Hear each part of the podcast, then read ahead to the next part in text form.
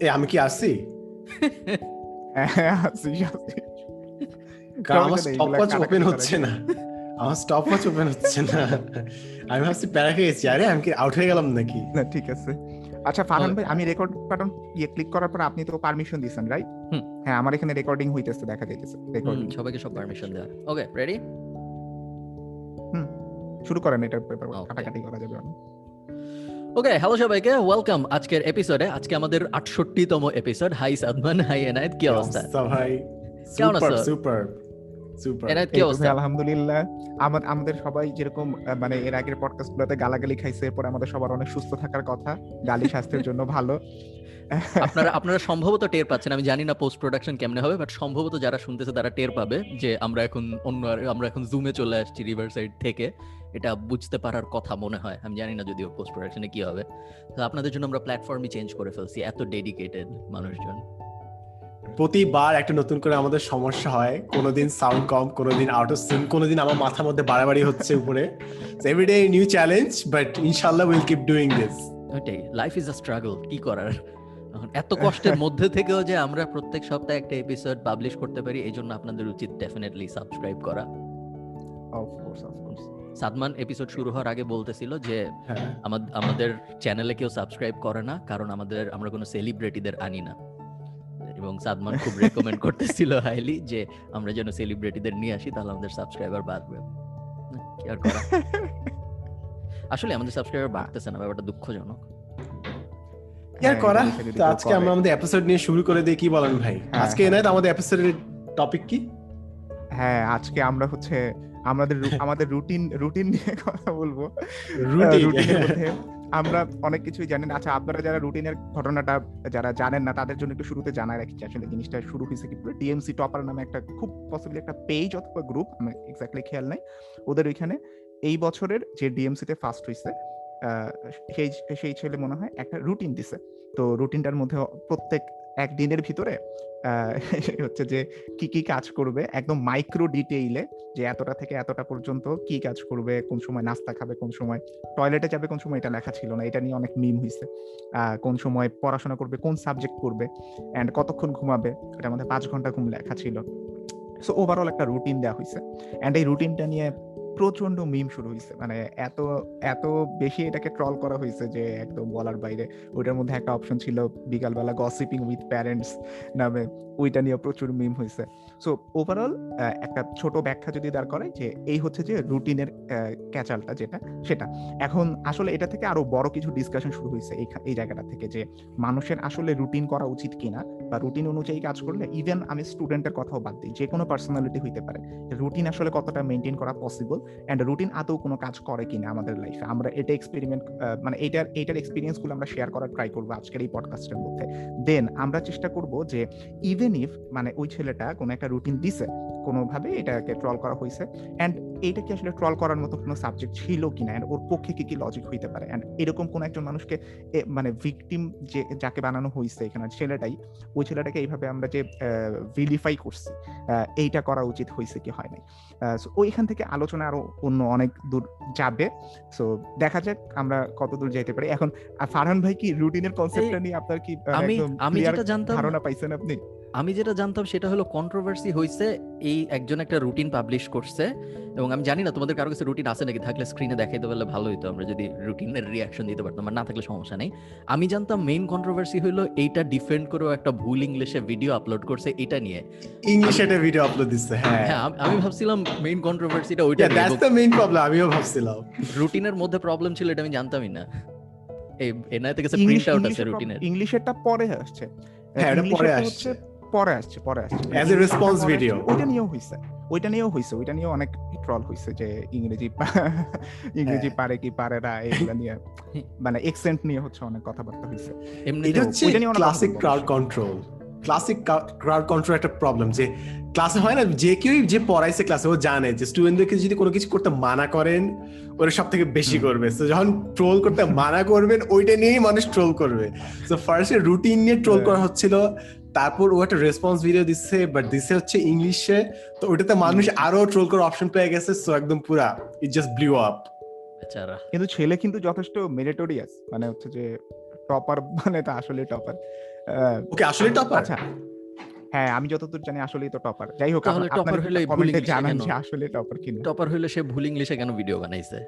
টপারের হওয়ার সাথে তো ভাই মানে ভুল ইংলিশ না তো মনে আমি জানি না ভুল ইংলিশ বলছিল না? আমি ভিডিওটা আমি- ভিডিও দেখি। আচ্ছা আচ্ছা আগে আগে ব্রেক ডাউন করি। ফার্স্ট জিনিস হচ্ছে ও রুটিনটা রুটিনের রুটিন নিয়ে যে মানুষ ট্রোল করা শুরু করছে। টু বি ভেরি অনেস্ট মানুষ যখন ট্রোল করতেছিল না।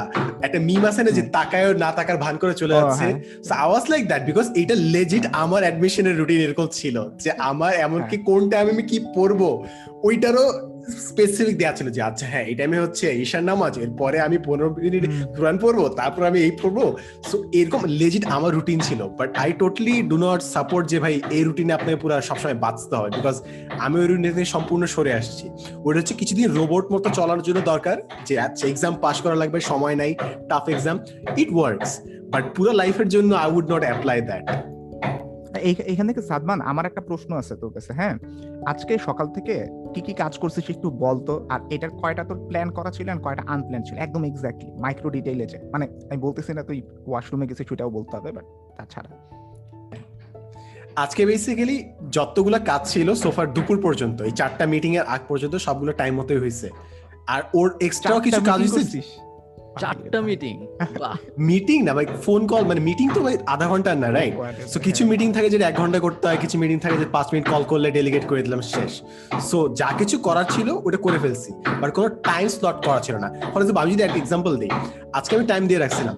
যে হয় দশটার সময় আমি শুটে যাব নাহলে দুইটার সময় যাব। তো দশটার সময় অন্য কাজে ছিলাম তো দুইটার সময় গেছি। So I was flexible but I got the job done আর কি। হুম। ওকে ভাই আমি ফারান ভাই কি কি করছিস আমি ইয়ের আমি রুটিনটা অ্যাকচুয়ালি খুঁজে বের করলাম মাত্র আমি রুটিনটা দেখতেছিলাম আমার স্ক্রিনে ও আচ্ছা আচ্ছা আপনি ওই ইয়ার রুটিনটা দেখতেছেন প্রপারের হ্যাঁ। রুটিনটা দেখতেছেন। হ্যাঁ আচ্ছা। উপরে উপরে ডিএমসি টপার লেখা। এই রুটিনটা কি ওর নিজের লেখা? নিজের লেখা নিজের লেখা হ্যাঁ, হলে উপরে ডিএমসি টপার লেখা কেন? ওটা কি ডিএমসি টপার তো ইয়ে গ্রুপের নাম গ্রুপের নাম? ওয়াটারমার্ক দিতে সবাই সিদ্ধ হস্ত না না না এটা ওয়াটারমার্ক দেখে আমার মনে হচ্ছে না। আমি কি ওয়াটারমার্কটা লেখাই আছে আর ও হ্যাঁ। ডিএমসি টপারের জন্য বানাইছে এই কারণে। ওটা গ্রুপটার আচ্ছা নাম মনে হয় ডিএমসি বুঝছি বুঝতে পারছি সরি এ কি অবস্থা ভাই? লাস্ট দিন তো নাইকির ইমেলও আমরা বুঝতে পারছিলাম যে কাউন্টারফেট নাকি না। এখন ছবিও আমরা কাউন্টারফেট ধরতে পারতেছি না। বুঝতে পারি। আমি ভাবছি ও হ্যাঁ। নিজে এটা লাইক ওই যে হয় না যে ম্যানিফেস্টেশন করতেছে আমি ডিএমসি টপার হব।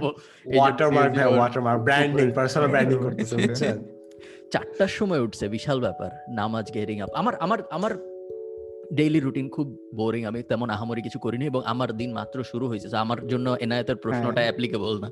আমার দিনের ফার্স্ট কাজই আসলে এটা। আমি না হলে আমি উঠতামই না। আজকে। আরে আপনি দ্যাটস রিয়েলি নাইস আমার মাত্র সকাল। হয়েছে। তো আমি দশটা নয়টার দিকে উঠলাম। তারপরে তো এইসব সেট আপ করলাম জুম নিয়ে কথাবার্তা বললাম এন্ড দেন আমার এগারোটায় ভিডিও শুরু করলাম চা বানাইলাম এইসব তেমন তেমন কোনো প্রোডাক্টিভ কিছু আমি এখন পর্যন্ত করি নাই। উইকেন্ড আমার অনেক প্রোডাক্টিভ যায়। আজকে যেরকম আমি ভিডিও রেকর্ড করব আগামীকালকে পাবলিশ হওয়ার জন্য। আজাইরা যত কাজ আছে ইনক্লুডিং এই পডকাস্ট এগুলো সব আমি উইকেন্ডে করার চেষ্টা করি। আচ্ছা I have a question do you guys হ্যাঁ। টেক ডেজ অফ মানে ছুটি নেন কোনোদিন আমি যে দেখছি না কন্টেন্ট বানানোর জন্য না মানে কোনোদিন এমন না যে পুরোটা দিন ছুটি কাটাই। এরকম কোনোদিন যায় না আসলে। যে প্রতিদিন কিছু না কিছু থাকে কন্টেন্ট নিয়ে হয়তো চিন্তা করছি কাজ করতেছি। So, যেরকম চাকরির ক্ষেত্রে থাকে যে শুক্র শনিবার officially it's your day off so do you take days off আমার তো অনেক দিনই ডেজ অফ থাকে। মানে হচ্ছে যে সাদমানের তো প্রায় প্রতিদিনই কন্টেন্ট আসে। আমার তো হচ্ছে সপ্তাহে একদিন আসে। সো আমার বলা যায় যে আমি তো বুধবারে কন্টেন্ট আপলোড যদি দেই, আমার বৃহস্পতি, শুক্র, শনি এই তিন দিন মোটামুটি আমি একটু ফ্রি ফ্রি থাকার চেষ্টা করি। আর বাকি তারপরে হচ্ছে যে এডিটিং এডিটিং সবকিছু শুরু হয় স্ক্রিপ্ট লেখা থেকে শুরু করে সবকিছু। তো একটা ভিডিও উইকে দিলে অনেক ডে অনেক ডে অফ পাওয়া যায় with respect to content creation but অন্য অনেক কাজ থাকে। আচ্ছা আমি এখানে একটু জাস্ট আগের কোশ্চেনের ইয়েটা বলে রাখি যে আমি আজকে আসলে কি কি করছি? সকাল থেকে আমি ধরেন মানে মেইন কাজ শুরু করছি দশটা থেকে এর আগে এর আগে তো নামাজ পড়া প্লাস তারপর আবার ঘুমানো ওইগুলো ছিল। সো দশটা থেকে আমি যখন আমি একটা পেপার লিখ মানে একটা পেপার লিখতেছি পেপারের একটা সার্টেইন অংশ একটা প্যারাগ্রাফ লেখা শেষ করছি। তো ওইটা হচ্ছে প্রায় কতক্ষণ লাগছে? প্রায় দুই ঘণ্টার মতন লাগছে। ওইখানে দুই ঘণ্টা দিয়েছে এরকম এই পেপারটা আমি প্রায় আগামী ধরেন এক সপ্তাহ দুই- এক সপ্তাহ বা দুই সপ্তাহ মতন কন্টিনিউ করে করে করে শেষ করতাম ওটা ডেটা আমার গত প্রায় এক বছর ধরে ইয়ে করতেছে। বুঝছেন ভাই? এটা হচ্ছে ইয়ে নিয়েই। ইউটিউব নিয়েই রিসার্চ মানে একদম পুরোপুরি ইয়ে করতেছে। কমেন্ট নিয়ে যে রিসার্চটা ওইটা। ওইটাটা পাবলিশ করা ট্রাই করব। কনভার্জেন্স কনভার্জেন্স নামে একটা জার্নাল আছে ওইখানে দিব ইনশাল্লাহ দেখি। তো ওইটার প্রায় শেষের দিকে আসি তো ওইটা ওইটা ইয়ে করব। ওইটা একটা এমনি research paper research paper writing এর অভ্যাসটা ধরে রাখার জন্য। তারপরে আমি কি করলাম? তারপরে হচ্ছে যে দুপুর দুইটা থেকে হচ্ছে কিছু স্পন্সরশিপ নিয়ে ডিল টিল এগুলো ছিল কিছু ওইগুলা কথাবার্তা বলছি। তারপরে তারপরে হচ্ছে এই যে এখন এখন হচ্ছে যে চারটা থেকে এইখানে বসলাম। আর সাথে আরও কি। কি জানি করছি? না না না মানে আমার হচ্ছে ভুলেই গেছি আরও কত কিছু করছে এত কিছু করছে ছেলেটা এই কত কিছুর মধ্যে। পেপার লিখলাম। স্পন্সরশিপ নিয়ে আলাপ হ্যাঁ। করলাম নেক্সট বইয়ের। প্ল্যান করতেছিলাম জাস্ট হ্যাঁ মাঝখান দিয়ে খালিদ ফারহান ভাইয়ের ফ্রেন্ড যে বজির সাথে একটা কথাবার্তা হয়ে গেছে কল দিছিল আমাকে ও জেফ বেজোস আচ্ছা but with all honesty. Enayet পারলে একটা কন্টেন্ট বানাইছিস তো যে how your writing. Research and how your publishing it হ্যাঁ আমি জানি তুই এটা নিয়ে অলরেডি একটা বানাইছিস বাট আমার না খুবই ইন্টারেস্ট আছে এই বিষয়টাতে বাট আমার মনে হয় একটু ক্লিয়ারলি বললে আরও বেটার হবে জিনিসটা রাইটিংটা নিয়ে বানাবো এটা আমার একটা প্ল্যান আছে কিন্তু রাইটিংটাতে অসুবিধার যেটা সেটা হচ্ছে এটা কনফিডেন্সিয়ালিটির একটা ব্যাপার থাকে যে যে রাইটিংটা ইয়ে করেছে ওইটা তো ডলার দিয়ে কিনতে হয় সো আমি যদি এটা দেখাই সামহাও বাট এরকম যদি হয় ওপেন অ্যাক্সেস ওইটা তাহলে আমি ওইটা একদম আমার একটা প্ল্যান আছে যে আমি শুরু থেকে শেষ পর্যন্ত কি কি লিখলাম আমি এবং কোন সময় কি কি দিছি ওই রিসার্চ পেপার রাইটিংটা পুরো প্রসিডিওরটা একবার দেখাবো মানে একদম রিসার্চার কীভাবে ফিল করে ওইটা যাতে ফিল করতে পারে সরি ভিডিও কি সরি আপনি বলছেন ভাই পরে বলেন যে- যেভাবে আমি একটা রিসার্চ পেপার লিখলাম চব্বিশ ঘন্টায়। দেখলাম চব্বিশ ঘন্টায় হ্যাঁ। চব্বিশ ঘন্টায় পসিবলই না ভাই। অনেক যেটা এনআই যে বলি না এই কমেন্টের রিসার্চ করাটা exactly I had the same idea but আমার আইডিয়া ছিল হচ্ছে নেগেটিভ কমেন্ট গুলোকে কম্পাইল করে এটা অ্যানালিসিস করা। সো আমি এরকম। এটা করতে যাচ্ছি না analysis but I don't know the process কিংবা এটা এটা নিয়ে ঘাটি নাই। I will know the process যদি আমি এটা ঘাটতাম বাট তুই যদি রিসার্চটা করে দিস তাহলে একটা বিশ্বাসযোগ্য আর একটু কম সময়ে কাজটা করা যায়।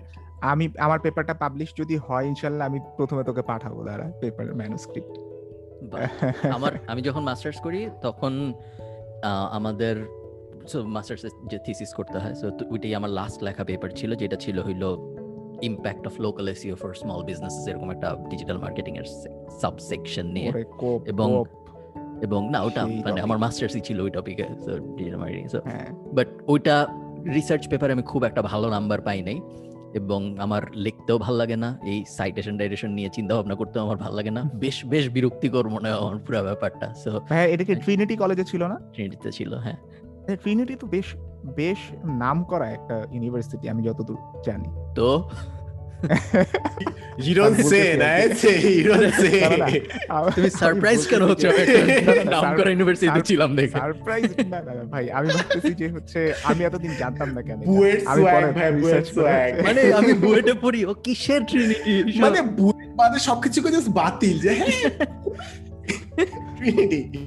ট্রিনিটি ইউরোপের সবচেয়ে ভালো, পুরানো খুব ইউনিভার্সিটি গুলার একটা। অনেক একদম একদম অনেক। পুরান সেই পনেরোশো ষোলোশো সালের ইউনিভার্সিটি ফার্ন ভাই আপনি যে কাজটা করছেন ওই যে impact of SEO on local businesses এইটা কি কোথাও আপনি ভিডিও আকারে দিচ্ছিলেন অর সামথিং যে কোথাও পাওয়া যায় জিনিসটা? এই জিনিসটা আমার মাঝে মাঝে আফসোস হয়। এটা নিয়ে আমি নিজে, আমি নিজের যেটা করছিলাম মানে যেটা করে আমি পাস করছিলাম, ওইটা আমি ভিডিও আকারে দিচ্ছিলাম বিকজ আই বিলিভ যে অনেক স্টুডেন্ট যারা কাজ করে লাস্টে যে প্রজেক্ট তিন মাস, পাঁচ মাস দিয়ে কাজ করে ইটস ভ্যালুয়েবল প্রজেক্ট এটা যদি পাঁচ মিনিট, দশ মিনিট আকারে টু মিনিট যেরকম একটা journal two minute paper presentation বলে একটা চ্যানেলও আছে, যেখানে দুই মিনিট ধরে ওদের হাইপোথিসিসটা এক্সপ্লেন করে। তো সবাই যদি পাঁচ মাস যে জিনিস নিয়ে কাজ করছে, ওইটা যদি একটা ডিজিটাল কন্টেন্ট বানায় রাখতো I guess that would have been valuable content হ্যাঁ হান্ড্রেড পার্সেন্ট আমি এই আমি আমি অ্যাশেমড টু সে যে আমি মাত্র শুডগ পড়া শুরু করছি। আমি আগে পড়ি নাই। সো আমি মাত্র গত গত গত সপ্তাহে শুরু করছি এন্ড এটা নাইকির রাইট ভাই নাইকি যারা দেখছেন তাদের জন্য বলে হ্যাঁ, নাইকি স্টোরিটা নাইকের যে ফাউন্ডার ফিল নাইট ওর একটা ম্যানুস্ক্রিপ্ট আত্মজীবনী টাইপ জিনিস। নাইকি নিয়ে না বেসিক আমি এখন পর্যন্ত যতটুকু পড়ছি আমি এখনও শেষ করিনি। এখন পর্যন্ত নাইকি নিয়ে তেমন জটিল কোনো আলাপ নাই। বেসিক্যালি একটা আত্মজীবনী টাইপ জিনিস। তো ওর গার্লফ্রেন্ড ওর বউ, ওর এসব নিয়ে কোথায় কোথায় ঘুরতে গেছে এইসব নিয়ে কথাবার্তা হচ্ছে। যে- জন্য আমি এটা বললাম, সেটা হলো ওর ইউনিভার্সিটিতে স্ট্যানফোর্ডে ওর থিসিস ছিল জুতা নিয়ে। তো, ও- রিসার্চ করছিল তিন মাস যে কোন ধরনের জুতা পরলে কত পার্সেন্ট স্পিড বাড়ে যারা দৌড়ায় তাদের। সো বেসিক্যালি লাইট জুতার লাইটনেসের সাথে স্পিডের সম্পর্ক নিয়েছিল ওর থিসিস এবং এরপরেই ও জুতার উপর প্যাশনেট হয়ে যায়। তো এই যে যে লাস্টের যে তিন মাস চার মাসের যে থিসিস করে মানুষ বা এই ধরনের যে জিনিস কাজকর্মগুলো করে এগুলার সিরিয়াস ইম্প্যাক্ট থাকে অনেকের জীবনে এনায়তের মতো না এনায়ত প্রতি সপ্তাহে নতুন পেপার লিখতেছে ওর জন্য আলাদা আমাদের মতো ছোটখাটো মানুষ হ্যাঁ। যারা ধরো জীবনে হয়তো একটাই লিখবে হ্যাঁ, দুইটাই লিখবে তাদের হ্যাঁ। জন্য বড় ইম্প্যাক্ট রাখে আর এনে তো বিলিয়ন ডলার প্রজেক্ট পদ্মা এইসব নিয়ে লেখালেখি করে আচ্ছা আচ্ছা এই আচ্ছা আইটা আমি কোয়েশ্চেন করতে চাই it's more towards NIA from our perspective আমার কিংবা ফার্ম পার্সপেক্টিভ সেটা হচ্ছে আমরা যখন কাজ করি দের আর সাম পয়েন্টস না আমরা নতুন কিছুটা ফিগার আউট করলাম হয়তো বা ডিজিটাল স্পেক্ট্রে প্রোডাকশনের ক্ষেত্রে। So this is something that we আমরা নতুন বানাইছি বাট জিনিস হচ্ছে এটা সায়েন্স না এবং এটা রিসার্চ পেপার আকারে পাবলিশ করার মতো জিনিস না বাট ইটস নিউ নলেজ যেরকম ভিডিও প্রোডাকশন কীভাবে আরও স্মুথ করতে পারি কীভাবে ফাস্ট করতে পারি প্রসটাকে কীভাবে আরও শর্ট টাইমে করতে পারি। So this is new knowledge but this is not publish worthy thing so আমি একটা নতুন জিনিস পাইলাম বাট জাস্ট বিকজ আমি সায়েন্সে না তাই আমি রিসার্চ জিনিসটা দিতে পারতেছি না। সো আমার মনে হয় we are also producing knowledge কিংবা we are innovating in some sense but জিনিসটা আমরা রিসার্চ আকারে ওয়ার্ল্ডের সামনে দিতে পারতেছি না। তাতে কোনো সমস্যা আছে বলে এরকম না। এটা হচ্ছে যে যে কোনো টপিকে যে কোনো যে কোনো টপিকের উপরে রিসার্চ পেপার হিসেবে পাবলিশ করা যায়।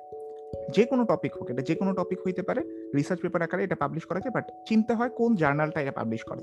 যেমন আমি একটা এক্সাম্পল দিই যে ইউটিউব নিয়ে যেটা আমি করতেছি ওইটার জন্য কনভার্জেন্স হচ্ছে বেস্ট মানে মানে সরি বেস্ট বলা উচিত না আসলে একটা ভালো জার্নাল মোটামুটি তো কনভার্জেন্সটা খুঁজে পাইতে আমার অনেক টাইম লাগছে যে এই টাইপের রিসার্চ পেপার ওরা পাবলিশ করে। ওইখানে দেখা যায় যে, ধরেন একটা পেপার আমি দেখছিলাম পিউডিপাই কীভাবে রেসিজম করে। এটা নিয়ে একটা পেপার এবং খুব অনেক সাইটেশন পাওয়া এটা। পিউডিপাই রেসিজম ও মনে হয় কোনো একটা দুই হাজার সতেরো সালের ভিডিওতে কাকে জানি এরকম একটা রেসিস্ট কমেন্ট করছিল। তো ওইটা নিয়ে একটা ইয়াই করছে পুরো। তারপরে হচ্ছে মাইক্রো সেলিব্রিটিদের নিয়ে রিসার্চ আছে ওই জায়গায়। মাইক্রো সেলিব্রিটি হচ্ছে আমরা আর কি। আমরা হচ্ছে মাইক্রো সেলিব্রিটি বলে রিসার্চের টার্মে আমাদেরকে। সোশ্যাল মিডিয়া ইনফ্লুয়েন্সার যারা আছে ওরা। সো তারপর বিউটি ব্লগারদের উপরে রিসার্চ আছে ওই জায়গাগুলোর মধ্যে। খুবই ইন্টারেস্টিং এই জিনিসগুলো। তো এইটা জার্নালটা খুঁজে বের করতে হয় প্রথমে ওই জার্নালের স্কোপের সাথে মিলে কিনা। আর নিউ নলেজের ব্যাপারটা হইতেছে কি সাপোজ আমরা আমাদের ইয়েটার মধ্যে যেটা করি, আমরা অনেক কাজ করি হ্যাঁ? কাজ করি সাপোজ কোনো একটা ব্রিজের কাজ করতেছে কিংবা একটা নদীর উপরে কাজ করতেছে। আমাদের কাছে অনেক ডেটা আছে, অনেক পড়াশোনা করছি, ওইটার উপরে জাস্ট কনসালটেন্সি প্রজেক্টের মধ্যে কিছু একটা করছি। কিন্তু ওইটাকে যদি আমি রিসার্চ পেপার হিসেবে পাবলিশ করতে যাই, আমাকে দেখাইতে হবে যে আমি এখানে নতুন কি পাবলিশ করলাম। মানে আমি হয়তো ঠিকই এমন একটা কাজ করছি বাট আমাকে ওই যে সেল করা যে মানে রিভিউয়ারদের কাছে সেল করতে হবে আমাকে যে আমি কিছু একটা নতুন করছি, এটা আমাকে কোনো না কোনোভাবে লিটারেচার রিভিউতে প্রুফ করতে হয়। অ্যান্ড আগের নলেজের সাথে কি কি গ্যাপ আছে, ওই গ্যাপগুলো আমি কীভাবে এই আমার রিসার্চের মধ্যে ফুলফিল করতেছি এইটাও বলতে হয়। সাথে দরকার হইলে আমার এখন যে কাজটা আমি করছি, তার সাথে এক্সট্রা কিছু কাজ করলাম। সাপোজ এরকম কিন্তু ইয়ে করে। ব্রিটিশ আমেরিকান টোবাকোর যে কম্পিটিশনটা হয় নাম কি? Battle of minds battle of মাইন্ডসের মধ্যে আমি এরকম কিছু ইয়ে দেখছিলাম। ওরা এমন কিছু ওয়ার্ক দেয়। ওয়ার্কটা হচ্ছে এরকম যে একটা সার্টেন এরিয়ার ভিতরে কয়টা হচ্ছে ওদের লোকাল রিপ্রেজেন্টেটিভ আছে এটা কন্টেস্টেন্টদের যে খুঁজে খুঁজে বাই করতে হবে। এরকম কিছু একটা জিনিস। তো এইটাও কিন্তু একটা, যদি কেন কোনো রিসার্চার চায়, তাহলে কিন্তু এটাও রিসার্চের মধ্যে ইনক্লুড করতে পারে যে একটা জায়গার মধ্যে কয়টা আউটলেট আছে একটা সার্টেন কোম্পানির আউটলেটগুলা কোন বেসিস আছে? একটা জিওগ্রাফিক্যাল লোকেশন এই জায়গাটাতে আউটলেট আউটলেটটা কেন আসছে কোনটা বেশি ইয়ে পাইতেছে? মানে রেভিনিউ আর্ন করতেছে কোনটা বেশি, কোনটার মধ্যে বেশি ক্রাউড যাইতেছে? এইটা আমি জিওগ্রাফিক্যালি লোকেশন ওয়াইজ ডিটেক্ট করার মাধ্যমে আমি একটা ম্যাপ তৈরি করলাম। তো ম্যাপ তৈরি করার মাধ্যমে ঢাকা শহরের মধ্যে কোন এরিয়াটা কোন ক্যারেক্টারিস্টিকের বেসিসে এখানে আউটলেট করলে এটা বেস্ট আউটলেট হইতে পারে? ক্রাউড এখানে বেশি আসবে কিংবা এখানে রেভিনিউ আর্ন বেশি হবে? এটার সাথে কোনো কোরিলেশন আছে কিনা? জিওগ্রাফির সাথে কোনো রেভিনিউ আর্নিং এর কোনো কোরিলেশন আছে কিনা, এইটা ঢাকার বেসিস আমি দেখাইলাম। অ্যান্ড এটার মধ্যে নতুন কিছু আসছে কিনা, যে ঢাকার মধ্যে এমন কোনো ইউনিক ক্যারেক্টারিস্টিক আছে কিনা, যেটা অন্য শহরগুলোতে নাই, বাইরের ইভেন আয়ারল্যান্ড কিংবা হচ্ছে যে নেদারল্যান্ডের মতো শহরগুলোতে নাই, যেটা ঢাকার মধ্যে এক্সক্লুসিভ ভাবে পাওয়া যায়। এইটা আমাকে প্রুফ করতে হবে রিসার্চের মধ্যে। সো ওভারঅল এইভাবে যদি আমি রিসার্চটাকে সাজাই সেম ফাইন্ডিং দিয়ে আমি হয়তো খুব ভালো কোনো জার্নালে প্রকাশ করতে পারব। এই কম, এই সার্ভিসের নাম কি কই আছে যারা এই কাজ করে দিবে? যদি না থাকে তাহলে এরকম সার্ভিসের অপশন আছে নাকি? তোমার ফাইন্ডিংস গুছায় গাছায় পাবলিশ করে দিবে। এটা কিন্তু একটা ভালো ইয়ে হইতে পারে বিজনেস মডেল হইতে পারে আছে নিশ্চয়ই। এটা করে তো না, না, নাই? করে? কি বা- ঢাকাতে আছে মানে কি ঢাকাতে আছে নাকি জানি না। ইনফরমেশন অফ কোর্স কিছু আচ্ছা, ফার্ম আছে না যারা ইনফরমেশন নেয় ইনফরমেশন নিয়ে তোকে সিনথেসাইজ করে দেয় তোকে এটা এন্ড রেজাল্টটা বলে দেয়। সো অফ কোর্স আছে তো এটা হ্যাঁ কাজ করে। ওইটা আছে। বাট আমরা অনেক সাইড ট্র্যাক ইয়ে করছি করতে হ্যাঁ চাই মানে হচ্ছে যে তুই যদি ধর রিসার্চ পারপাসের জন্য মানে জাস্ট তোর ইন্ডিভিজুয়াল পারপাস এরকম জন্য জাস্ট তাইলে হয়তো দিবে না বাট যদি কমার্শিয়াল হয় যে আমার কোম্পানি ওইটার জন্য তো অনেক আছে। যেমন আইপিএল এর ইয়ে তো দেয়। ডাটা ডেটা সায়েন্স ইয়ে আছে তো মানে আলাদা আলাদা কোম্পানি বা আমি বলব ইনস্টিটিউশন আছে ওরা আইপিএল এর বিভিন্ন টিমের জন্য কাজ করে। ওরা প্লেয়ারদের স্ট্যাটিস্টিক্স দেখে ওরা বের করে দেয় যে এই প্লেয়ারের ভ্যালু এত হওয়া উচিত এটার জন্য ওরা পাইথন সহ আরও অনেক কিছু ইউজ করে। আমি এটা ধ্রুবরাঠির ভিডিওতে দেখাইছিল ডিরেক্টলি যে কীভাবে ওরা জিনিসগুলোকে ব্যবহার করে ডেটা সায়েন্সের মাধ্যমে। সো ওই কারণে আইপিএল এর যে প্লেয়ার অপশনটা হয় ওটা একদম বলা যায় যে পারফেক্ট হয়। পুরো খুবই ভালো লাগছে আমার ওই অ্যানালিসিসটা পারফেক্ট হলে মুশফিকুর রহিমকে নেয় না কেন? না তার মানে নেয় না মানে হচ্ছে মুশফিকুর রহিমের সমস্যা আছে। মানে আইপিএল এর ওইখানে যাওয়ার মতো যাওয়ার মতন না। হয়তো উইকেট কিপারের উইকেট কিপার হিসেবেই ভাই আসলে আমার কাছে মনে হয় যে যদি উইকেট কিপার না হইতো সে যদি একটু বোলিং করতে পারতো বা তাইলেই খুবই ইজিলি চলে যেত। উইকেট কিপার দেখা যায় রহিম ব্যাটসম্যান হিসেবে বেশ স্ট্রং খুবই উইকেট কিপার হিসেবে কোয়েশ্চেনেবল মুশফিকুর রহিমের রুটিন কীরকম? হ্যাঁ রুটিনে আমরা চলে যাচ্ছি। হ্যাঁ এনাদের পয়েন্টটা ভালো ছিল যে কিছু ফার্ম ওরা ডেটা নিয়ে কাজ করে এমনকি ই স্পোর্টস এরকম কোম্পানি আছে যারা অ্যাকচুয়ালি কোথায় কি শর্ট লাগল ওগুলো সব বলে দেয়। বাট যাই হোক আমরা এখন রুটিনে ফেরত আসি। সো ডিএমসি টপারের ফার্স্ট জিনিস আমরা দেখলাম যে ও একটা রুটিন দিচ্ছিল। সো যেটা নিয়ে অনেক ট্রোল করতেছিল মানুষজন। সো ওয়াই ডু থিঙ্ক মানুষ নিয়ে ট্রোল করতেছে? মানে দুটো সাইড দেখতে হবে। যে কোনো জায়গায় যখন মানুষ ট্রোল হয় of course they are two sides to it so কিছু মানুষ বলবে যে হ্যাঁ ভাই রুটিন লাইফে দরকার আছে। বিকজ তুমি যদি গোল অ্যাটেন্ড করতে চাও you need to work routinely আর কিছু মানুষ বলবে যে ভাই this is too robotic so কোন স্পেকট্রামে আপনি পড়েন? কিংবা এটা কি মানুষের পার্সোনাল চয়েস নাকি না? সো আমি রুটিনটা এখন দেখতেছি আমার চোখের সামনে এবং এইখানে আমার জাস্ট নর্মালি ভোর চারটা থেকে শুরু, রাত দশটা পঁয়তাল্লিশ পর্যন্ত কি কি করবে এটার একটা একদম ডিটেল বলা আছে। এইখানে তেমন মেজর কিছু আছে বলে আমার মনে হয় না। গসপিং উইথ প্যারেন্টস কোয়েশ্চেনেবল হইতে পারে বিশ মিনিট। আমার মনে হয় না এখানে এমন কিছু আছে যেটা নিয়ে খুব একটা ট্রল করা যেতে পারে। খুব অর্গানাইজড একটা রুটিন মনে হচ্ছে আমার দেখে। হইতে পারে অনেকের জন্য একটু এক্সট্রিম হয়ে যাবে যে একদম পুরা লাইফের চব্বিশ ঘণ্টা রুটিন হিসেবে সাজায় ফেলছে বাট দেন এগেন ঢাকা মেডিকেলে ফার্স্ট হওয়ার চেষ্টা করছে। তো ওর জন্য আমার মনে হয় ইট ইজ ওয়ার্থ ইট তেমন এই এই রুটিন পার্টটুক নিয়ে আমি ট্রল করব বললাম আমি ট্রল করা উচিত বলে মনে হয় না আমার। এনাতে কি মনে হয়? আচ্ছা ট্রলিকের ব্যাপারটার মধ্যে এটা হচ্ছে আমার কাছে প্রথমেই অবাক লাগছে এই জিনিসটা বের হইছে কেমন? মানে এটা পাবলিকলি কেমনে আসছে? মানে এই রুটিনটা কারণ এটা তো যদি একটা, জানি না পেজ পেজে থেকে তো দেওয়ার কথা না, একটা গ্রুপ যদি থাকে সাপোজ একটা গ্রুপের ভিতরে ইন্টারনালি ডিসকাস করার জন্য এরকম একটা রুটিন দেওয়া যায়। বাট যে কোনো জিনিস হোক, আপনি যদি এখন ইলন মাস্কের সারাদিন কি করে সে? এটা যদি সে পাবলিকলি এখন বইলা বেড়ায়, ওইটা নিয়ে সারাক্ষণ ট্রল হবে এটা স্বাভাবিক, একদম স্বাভাবিক। মানে যারাই একটু এক্সট্রিম লাইফস্টাইল লিড করে, যারা সপ্তাহে একশো ঘণ্টা করে কাজ করতেছে, এইটা যদি জেনারেল পাবলিকের সামনে আসে, এটা নিয়ে ট্রল করাটা স্বাভাবিক। কারণ মোস্ট অফ দ্য পিপল এটা বুঝবেই না যে এইরকম একটা মানুষ হওয়ার পিছনে এত স্ট্রিক্ট একটা লাইফস্টাইলের আসলে বড় একটা ভূমিকা আছে।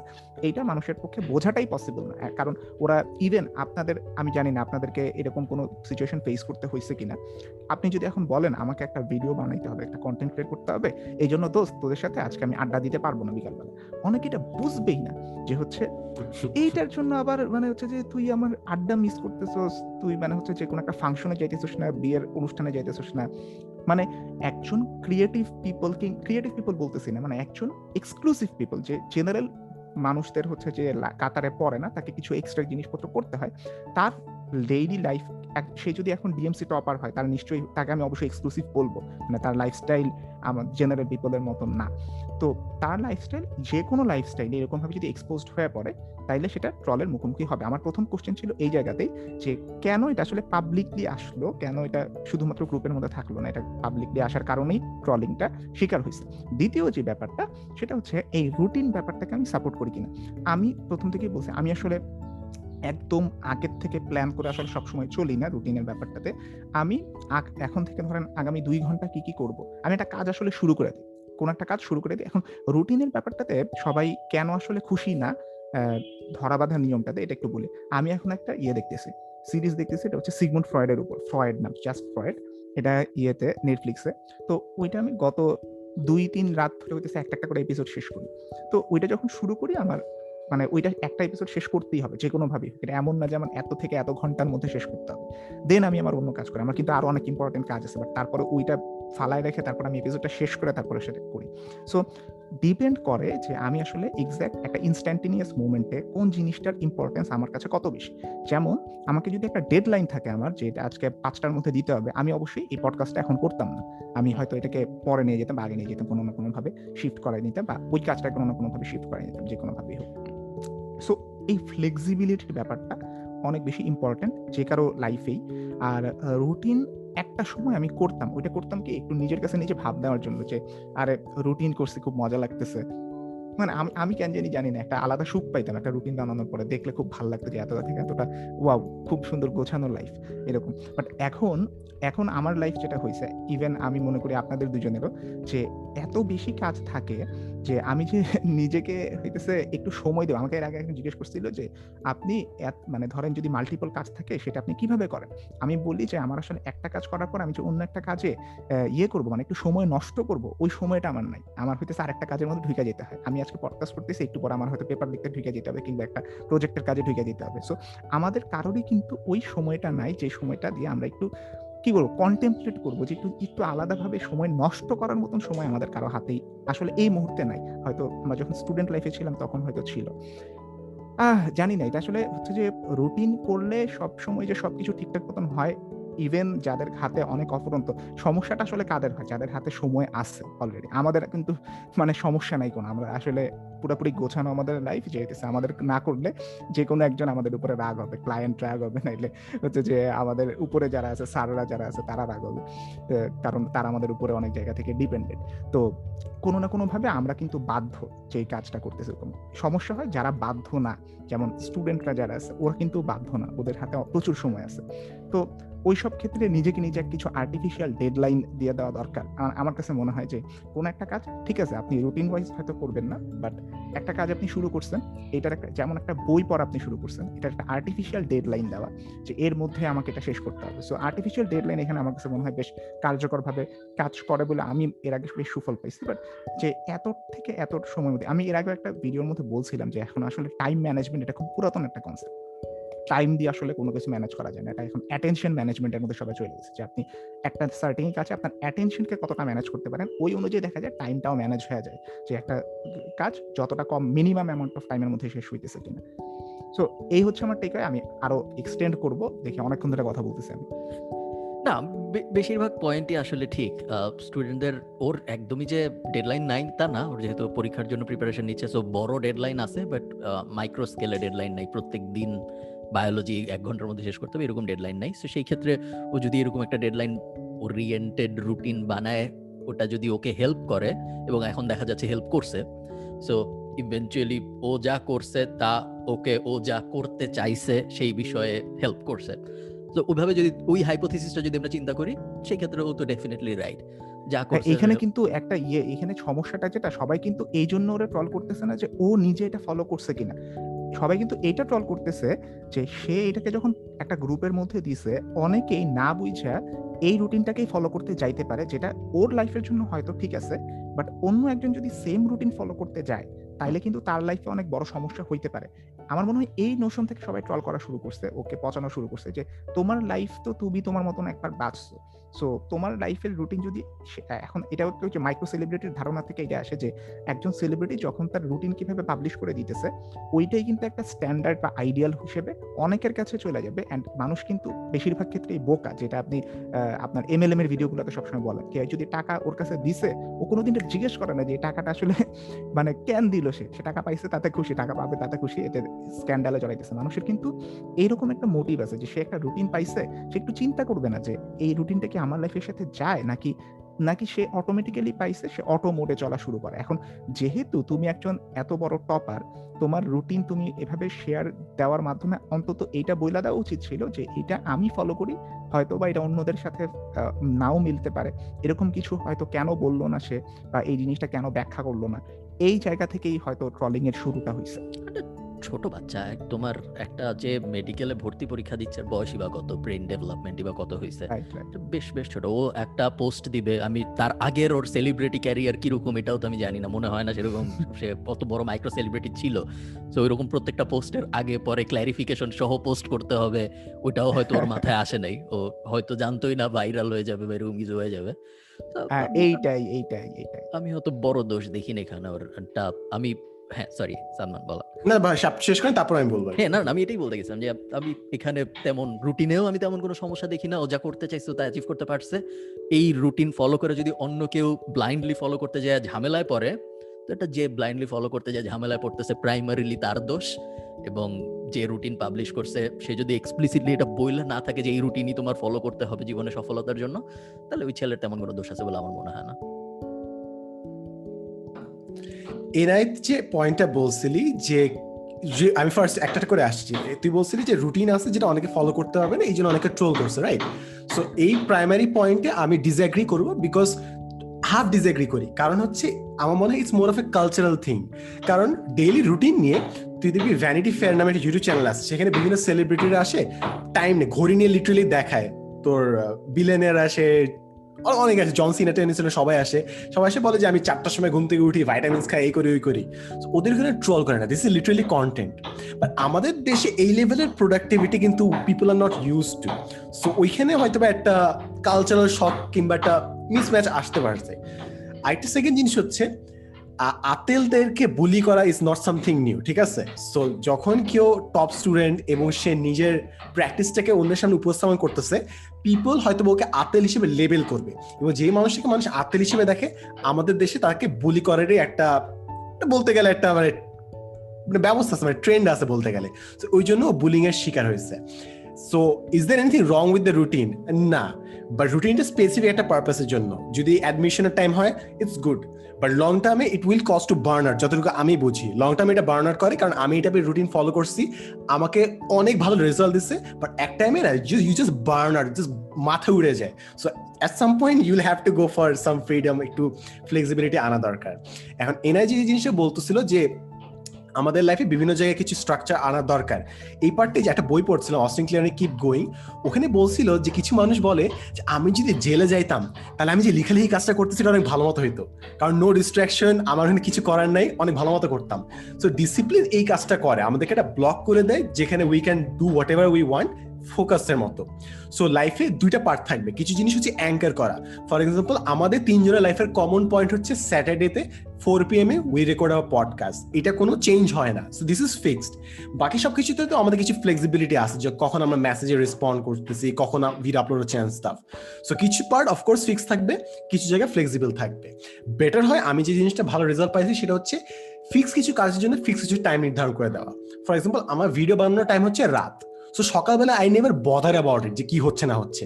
রাতের বেলা আমার ক্রিয়েটিভ মাইন্ড ওপেন হয়ে যাচ্ছে, আজকে এই ভিডিও হতে পারে, ওই ভিডিও হতে পারে। সো ওরকম যদি একটা টাইম স্লট দেওয়া থাকে it works better for me হয়তো আপনার জন্য কাজ না করতে পারে। এখন এই যে বুলিং এর পার্ট আমি ইন্ডোর্স করি না বুলি করা। অফকোর্স বুলি করা ইজ নেভার রাইট বাট জিনিস হচ্ছে, এই যে রেসপন্ডিং আমার মনে হয় ও একটা এক্সপিরিয়েন্স থাকলে অনেক কাজটা করতো না। যে ইংলিশে যে রেসপন্ড করছে।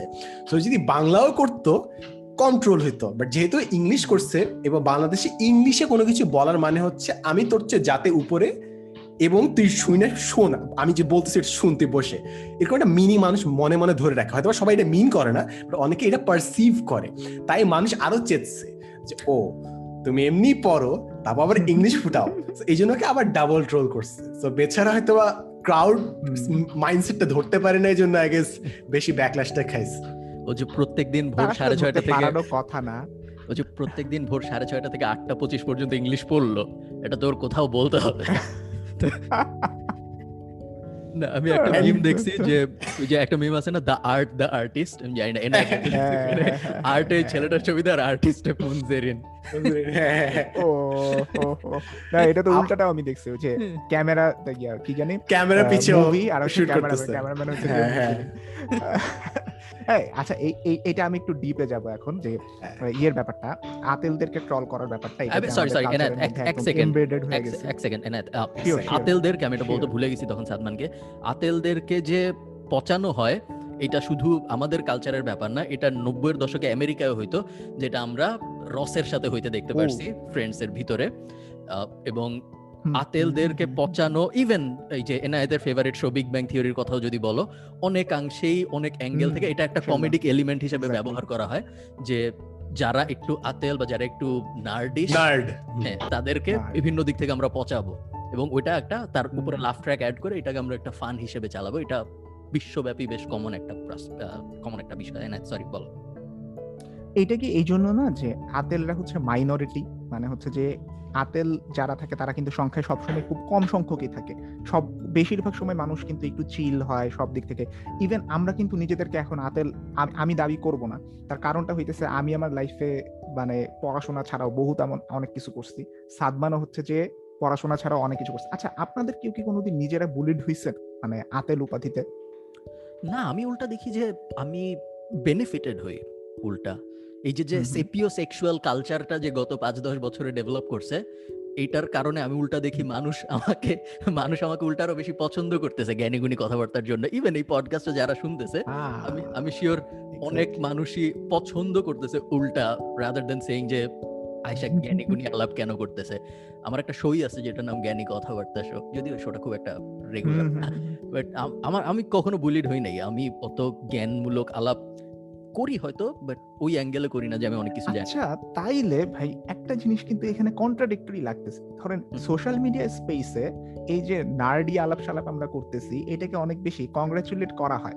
But in the real sphere social আমি আমরা যখন রিয়াল সোসাইটির মধ্যে যাই তখন আপনি একটা কনভারসেশন শুরু করেন দেখেন তো আপনার এমএলএম নিয়ে কোনো একটা সোফার মধ্যে অনেকজনের সাথে বসে আছেন আপনি এমএলএম নিয়ে আলাপ শুরু করেন। কয়জনের একে অ্যাপ্রিসিয়েট করে? মানে ওরা তখন বলবে যে কি রে ভাই আড্ডা দিতে আসছস তুই? এগুলো নিয়ে কথা বলতেছিস কেন? এই কন্ট্রাডিকশনটা কেন হইল? কারণ সোশ্যাল মিডিয়াতে একটা তো স্পিয়ার আছে সেই স্পিয়ারটা কিন্তু রেপ্লিকেট হইতেছে না টোটালি ডিফারেন্ট একটা কিছু আমরা দেখতে পাইতেছি। ভাগ্য ভালো যা এই জিনিসটা উঠে আসছে আজকের পডকাস্টের মধ্যে বেশ ভালো একটা ডিসকাশন হবে। হ্যাঁ সরি সাদমান হাত তুলছিল। এখানে দুইটা পয়েন্ট আছে একটা হচ্ছে getting bullied for being a nerd আর একটা পয়েন্ট হচ্ছে সোশ্যাল স্পিয়ার নিয়ে কথা বললে কেন ভালো এবং বাস্তবে কথা বললে কেন খারাপ।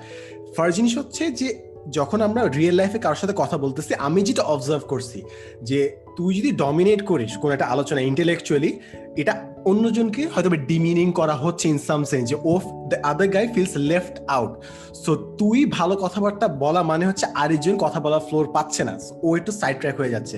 সো এখানে একটা পার্সোনাল ইন্টারেস্টে ও ধাক্কা খাচ্ছে। আর সেকেন্ড জিনিস হচ্ছে যখন ক্লাসে একজন আতেল থাকে মানে আতেল ডেলিভারি টার্মে ইউজ করতেছেন আর কি মানে যে একটু বেশি পড়ুয়া। সো ওকে দেখলে বাকিরা কিন্তু নিজেদের যে ফাঁকি মারতেছে, এটা সম্পর্কে সচেতন হয়ে যায়। সো একজনের কঠোর পরিশ্রম, তার নিজের ফাঁকি দেয়াকে কিন্তু তার সামনে উপস্থাপন করে ফেলে। So that person feels bad about it যে আমি কেন ওর মতো পড়তেছি না? সো এর কাউন্টারটাও করে হচ্ছে নার্ডটাকে বুলি করে যে তুই তো খালি পড়সি তো অন্য কিছু করস না। সো এটা দিয়ে সে জাস্টিফাই করে যে ওর লেজিনেসটা দিয়ে কোনো ঝামেলা আসলে নাই। সো দ্যাটস ওয়াই নার্ডদেরকে বুলি করা ইজ কাইন্ড অফ মানে একটা সাইকোলজিক্যাল অ্যানালিসিস আর কি ব্যাকগ্রাউন্ডে যে কারণে হয়।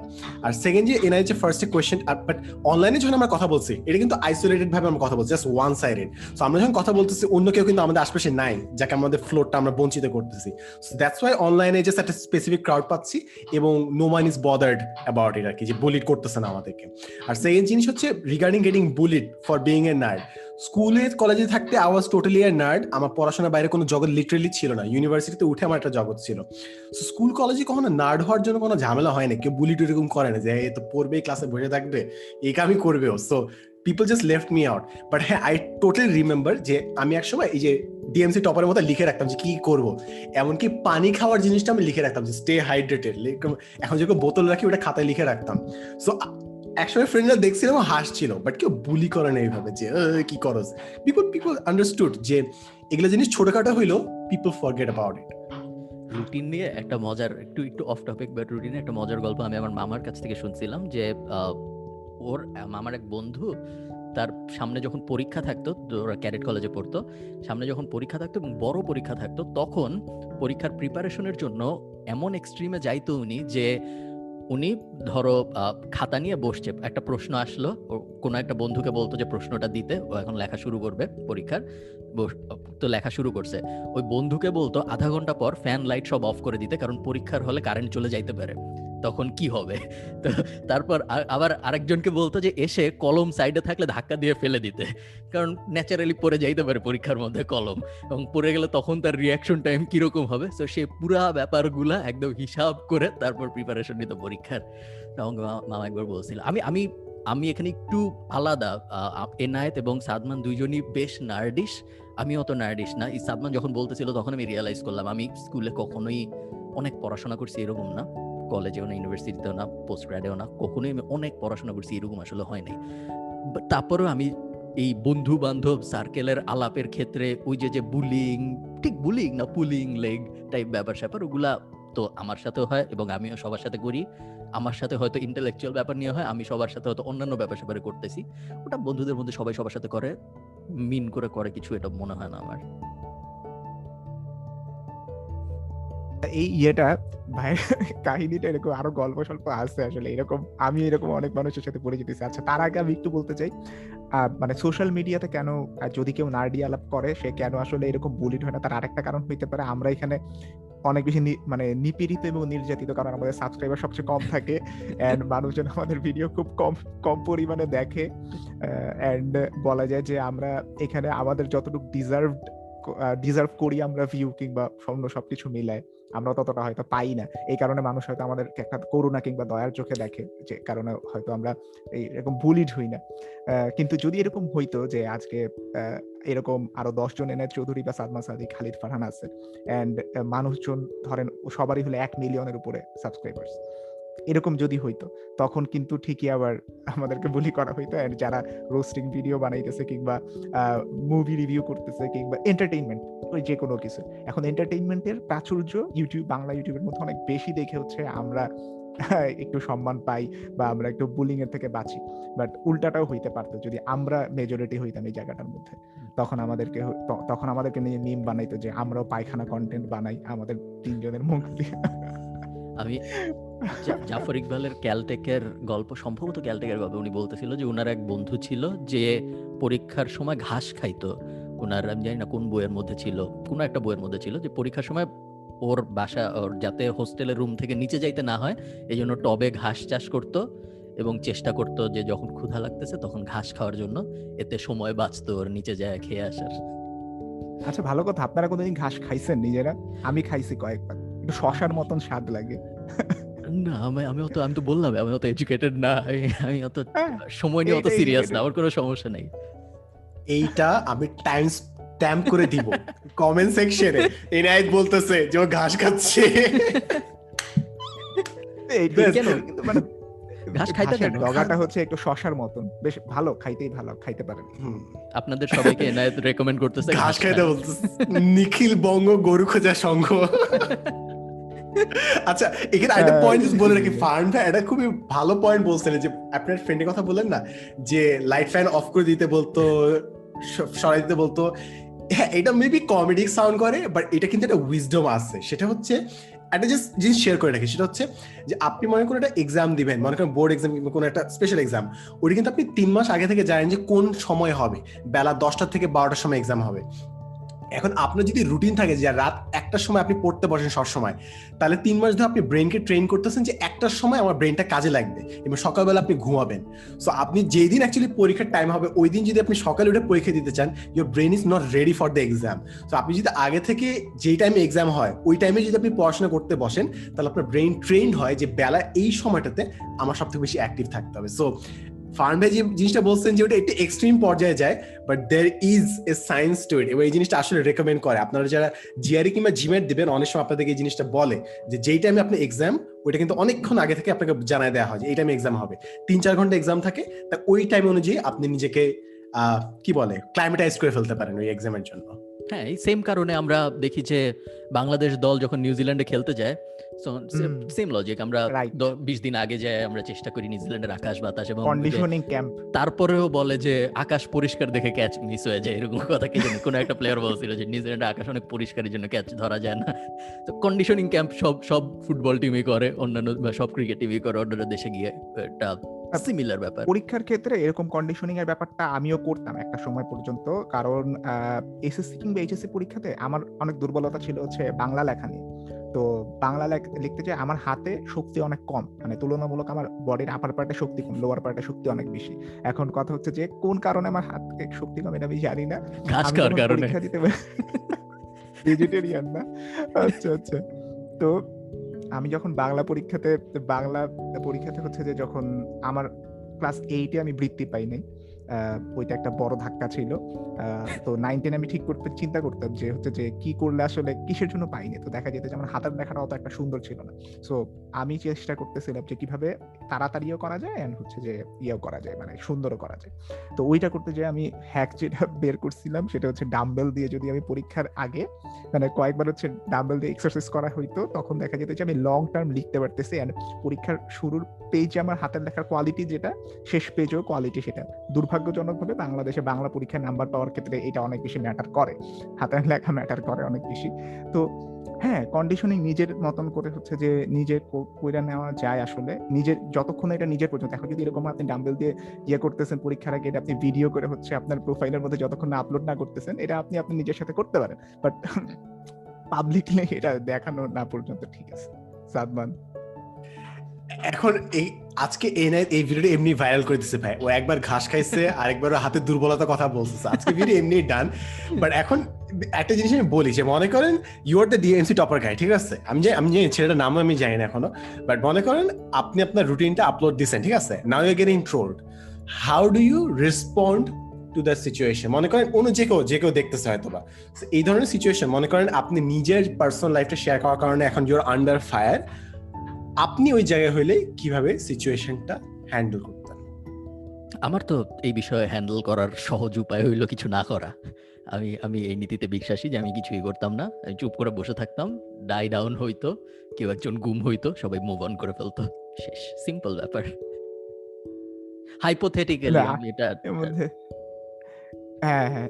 এইটা এটা এটা এরকম কেস হইলে আমি যেটা করার ট্রাই করতাম, আমি আমি হয়তো একটা ক্লারিফিকেশন দিতাম যে হচ্ছে যে এটা সবার জন্য আমি বলিনি। আমি হয়তো ফার্স্ট অফ অল এরকম রুটিন আমি শেয়ারই করতাম না কোনো গ্রুপে হোক, যেটাই হোক, এত এত তেল নাই তো এত সুন্দর করে লিখে লিখে একটা কাগজের মধ্যে নিজের রুটিন শেয়ার করা। তো, আমি হয়তো ফার্স্ট অফ অল শেয়ারই করতাম না ইভেন যদি শেয়ার করার পর এরকম ট্রল হয়, তো তখন চেষ্টা করতাম যে কোনোভাবে বলা যে নিজের উপরে এটা সবসময় মানে ইয়ে না করতে। আর আমি সবসময় এটা ইয়ে করি যে জাস্ট একজনের জন্য যেটা অ্যাপ্লিকেবল ওইটা সবার জন্য অ্যাপ্লিকেবল না ধরতে তোমার, আমি এই ওভারওয়ার্ক করা ব্যাপারটা অনেকে খারাপভাবে দেখে, অনেকে ভাবে যে মানে এত কাজ করার দরকার নেই, এত বার্ন আউট আমি এই যে গত সপ্তাহে স্কট গলওয়ে সম্ভবত ওনার নাম, তাই না? নর্থ নর্থ সাউথ না নিউ ইয়র্ক ইউনিভার্সিটির প্রফেসর খুব বেশ জনপ্রিয়, ওনার একটা ইউটিউব চ্যানেল আছে। সম্ভবত Scott first name Scott last নেমটা আমার ঠিক মনে নেই। উনি কয়েকদিন আগে একটা খুব বেশ ভাইরাল ব্লগ লিখছে যারা গ্র্যাজুয়েট করতেছে তাদের বিষয়ে তাদেরকে উদ্দেশ্য করে। তো ওখানে উনি বলছে যে, যতদিন তোমার বয়স তিরিশ হয় নাই, ততদিন পর্যন্ত প্রতিদিন ঘুমানোর দরকার নেই। তুমি টানা তিরিশ ঘণ্টা চাইলেই কাজ করতে পারো, আমিও করছি। টানা তিরিশ ঘণ্টা কাজ করা এমন কোনো বড় ব্যাপার না তোমার টোয়েন্টিজ এন্ড থার্টিজে ছিল কথা দেন এটা নিয়ে অনেক সমালোচনা হয়েছে যে একটা নিউ ইয়র্ক এনওয়াইইউ এর প্রফেসর এরকম কথাবার্তা কেন বলবে? বাট উনি সবসময় বেশ আউটস্পোকেন ওনার আমি মোটামুটি শিওর ওনার হ্যাপিনেস নামে সম্ভবত একটা বই আছে একটা ইউটিউব চ্যানেল আছে, আমার জাস্ট লাস্ট নেমটা মনে করতেছে না। আমি মনে করি বেশিরভাগ মানুষই এখন যে পরিমাণ কাজ করতেছে, তার থেকে অনেক বেশি কাজ করতে পারে। বার্ন আউটের চান্স খুব কম বেশিরভাগ মানুষের ক্ষেত্রে। এইটা নিয়ে কিন্তু ভাই ইয়ে হইতেছে, এই নোশনটারই বিরুদ্ধে প্রচণ্ড কথাবার্তা হইতেছে। আমি হাফিংটন পোস্টের যে ইয়ে মানে মেইন যে, সে কিন্তু একটা আন্দোলন এরকম করতেছে যে, সবাইকে আট ঘণ্টা ঘুমাইতে হবে। যে কোনো ভাবেই হোক, একজন হিউম্যান বডি সে যা কিছু করুক, আমরা যে ওভারওয়ার্ক করাটাকে গ্লোরিফাই করে, এটা করা উচিত না। এটা মানে এটা নিয়ে আলাদা একটা মানে স্লিপ মুভমেন্ট টাইপের কিছু একটা হইতেছে। অ্যান্ড সে তার লজিকটা হচ্ছে এটা যে, আট ঘণ্টা ঘুমাইতে হবে একজন মানুষের, সুস্থ থাকতে হইলে অ্যান্ড ওটা করতেই হবে, যে কোনোভাবেই হোক। সো আমরা ধরেন হ্যাঁ আমি যেটা মনে করি যে ঠিক আছে মানে স্পেশাল অকেশন যখন আসে সাপোজ আপনার কোনো পরীক্ষা আছে দুই মাস পরে, তিন মাস পরে, তখন আপনি ইচ্ছা মতন যেভাবে খুশি সেভাবে রুটিনটা ব্রেক করেন, সমস্যা নেই। বাট যখন হচ্ছে নর্মাল টাইম তখনও যদি সেম রুটিনের মধ্যে আমরা চলি, তাইলে কিন্তু, এবং এটাকে যদি গ্লোরিফাই করার চেষ্টা করি, অনেকে যেটা করবে যে এটা করতে চাবে অ্যান্ড দেন সে এটা করতে পারবে না। সাপোজ আমার একজন ফ্রেন্ড আছে, সে পরীক্ষার সময়, সে হইতেছে কি, প্রথম দুই টার্মে ইয়ে করছে মানে হচ্ছে যে খুব বাজে রেজাল্ট হয়েছে এন্ড তারপরের তিন বছরে টোটাল ছয়টা টার্মে সে টানা ফোর পাইছে। টানা ফোর এন্ড তা ফোর পাওয়া বুয়েটের মধ্যে হচ্ছে যে খুবই খুবই বাজেভাবে পড়াশোনা করতে হয়। সহজ কথা বলে সে ট্রিপলি তো তার হইতেছে কি সে চাইলে অনেক কিছু করতে পারে সে দিনে দুই ঘণ্টা ঘুমায় থাকতে পারে। এন্ড আপনি তারা দেখলে বুঝবেনও না যে সে দুই ঘণ্টা ঘুমায় রয়েছে না কয় ঘণ্টা ঘুমায় রয়েছে টানা পড়াশোনা করছে, পড়াশোনা করে করে অনেকগুলো, অনেকগুলোতে ফোর পাইছে এরকম। আমি একজন আর্মি অফিসারকে দেখছিলাম, সে আমার পাশে বসে আছে। তাকে জিজ্ঞেস করছিলাম যে মানে ইয়ে করছে মানে আপনি দিনে কয় ঘণ্টা ঘুমান? সে মনে হয় মেজর র্যাঙ্কে ছিল ওই সময়।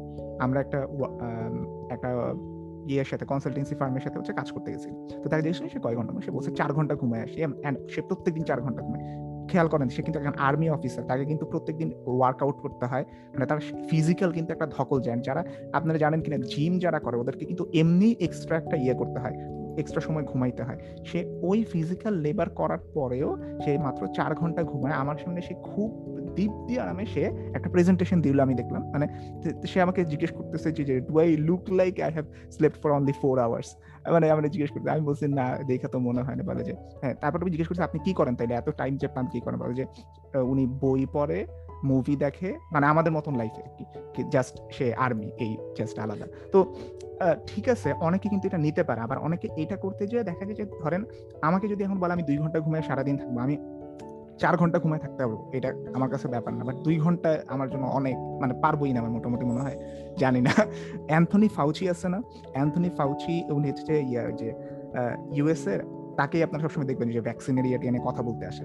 সে- হইতেছে ইয়ার মধ্যে আসলে একজন ডক্টর আছে ইউটিউবার সে তার নামটাই? ডক্টর হ্যাঁ doctor Mike doctor doctor Mike ওর সাথে ডক্টর মাইকের ইয়েতে আসছে।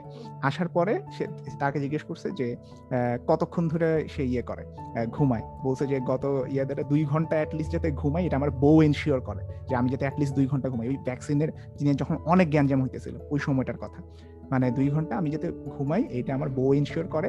অ্যান্ড ওইটার জন্য ডক্টর মাইক হচ্ছে ওর ওয়াইফকে অনেক থ্যাঙ্কস জানিয়েছে যে অ্যাটলিস্ট যে দুই ঘণ্টা ঘুমায়।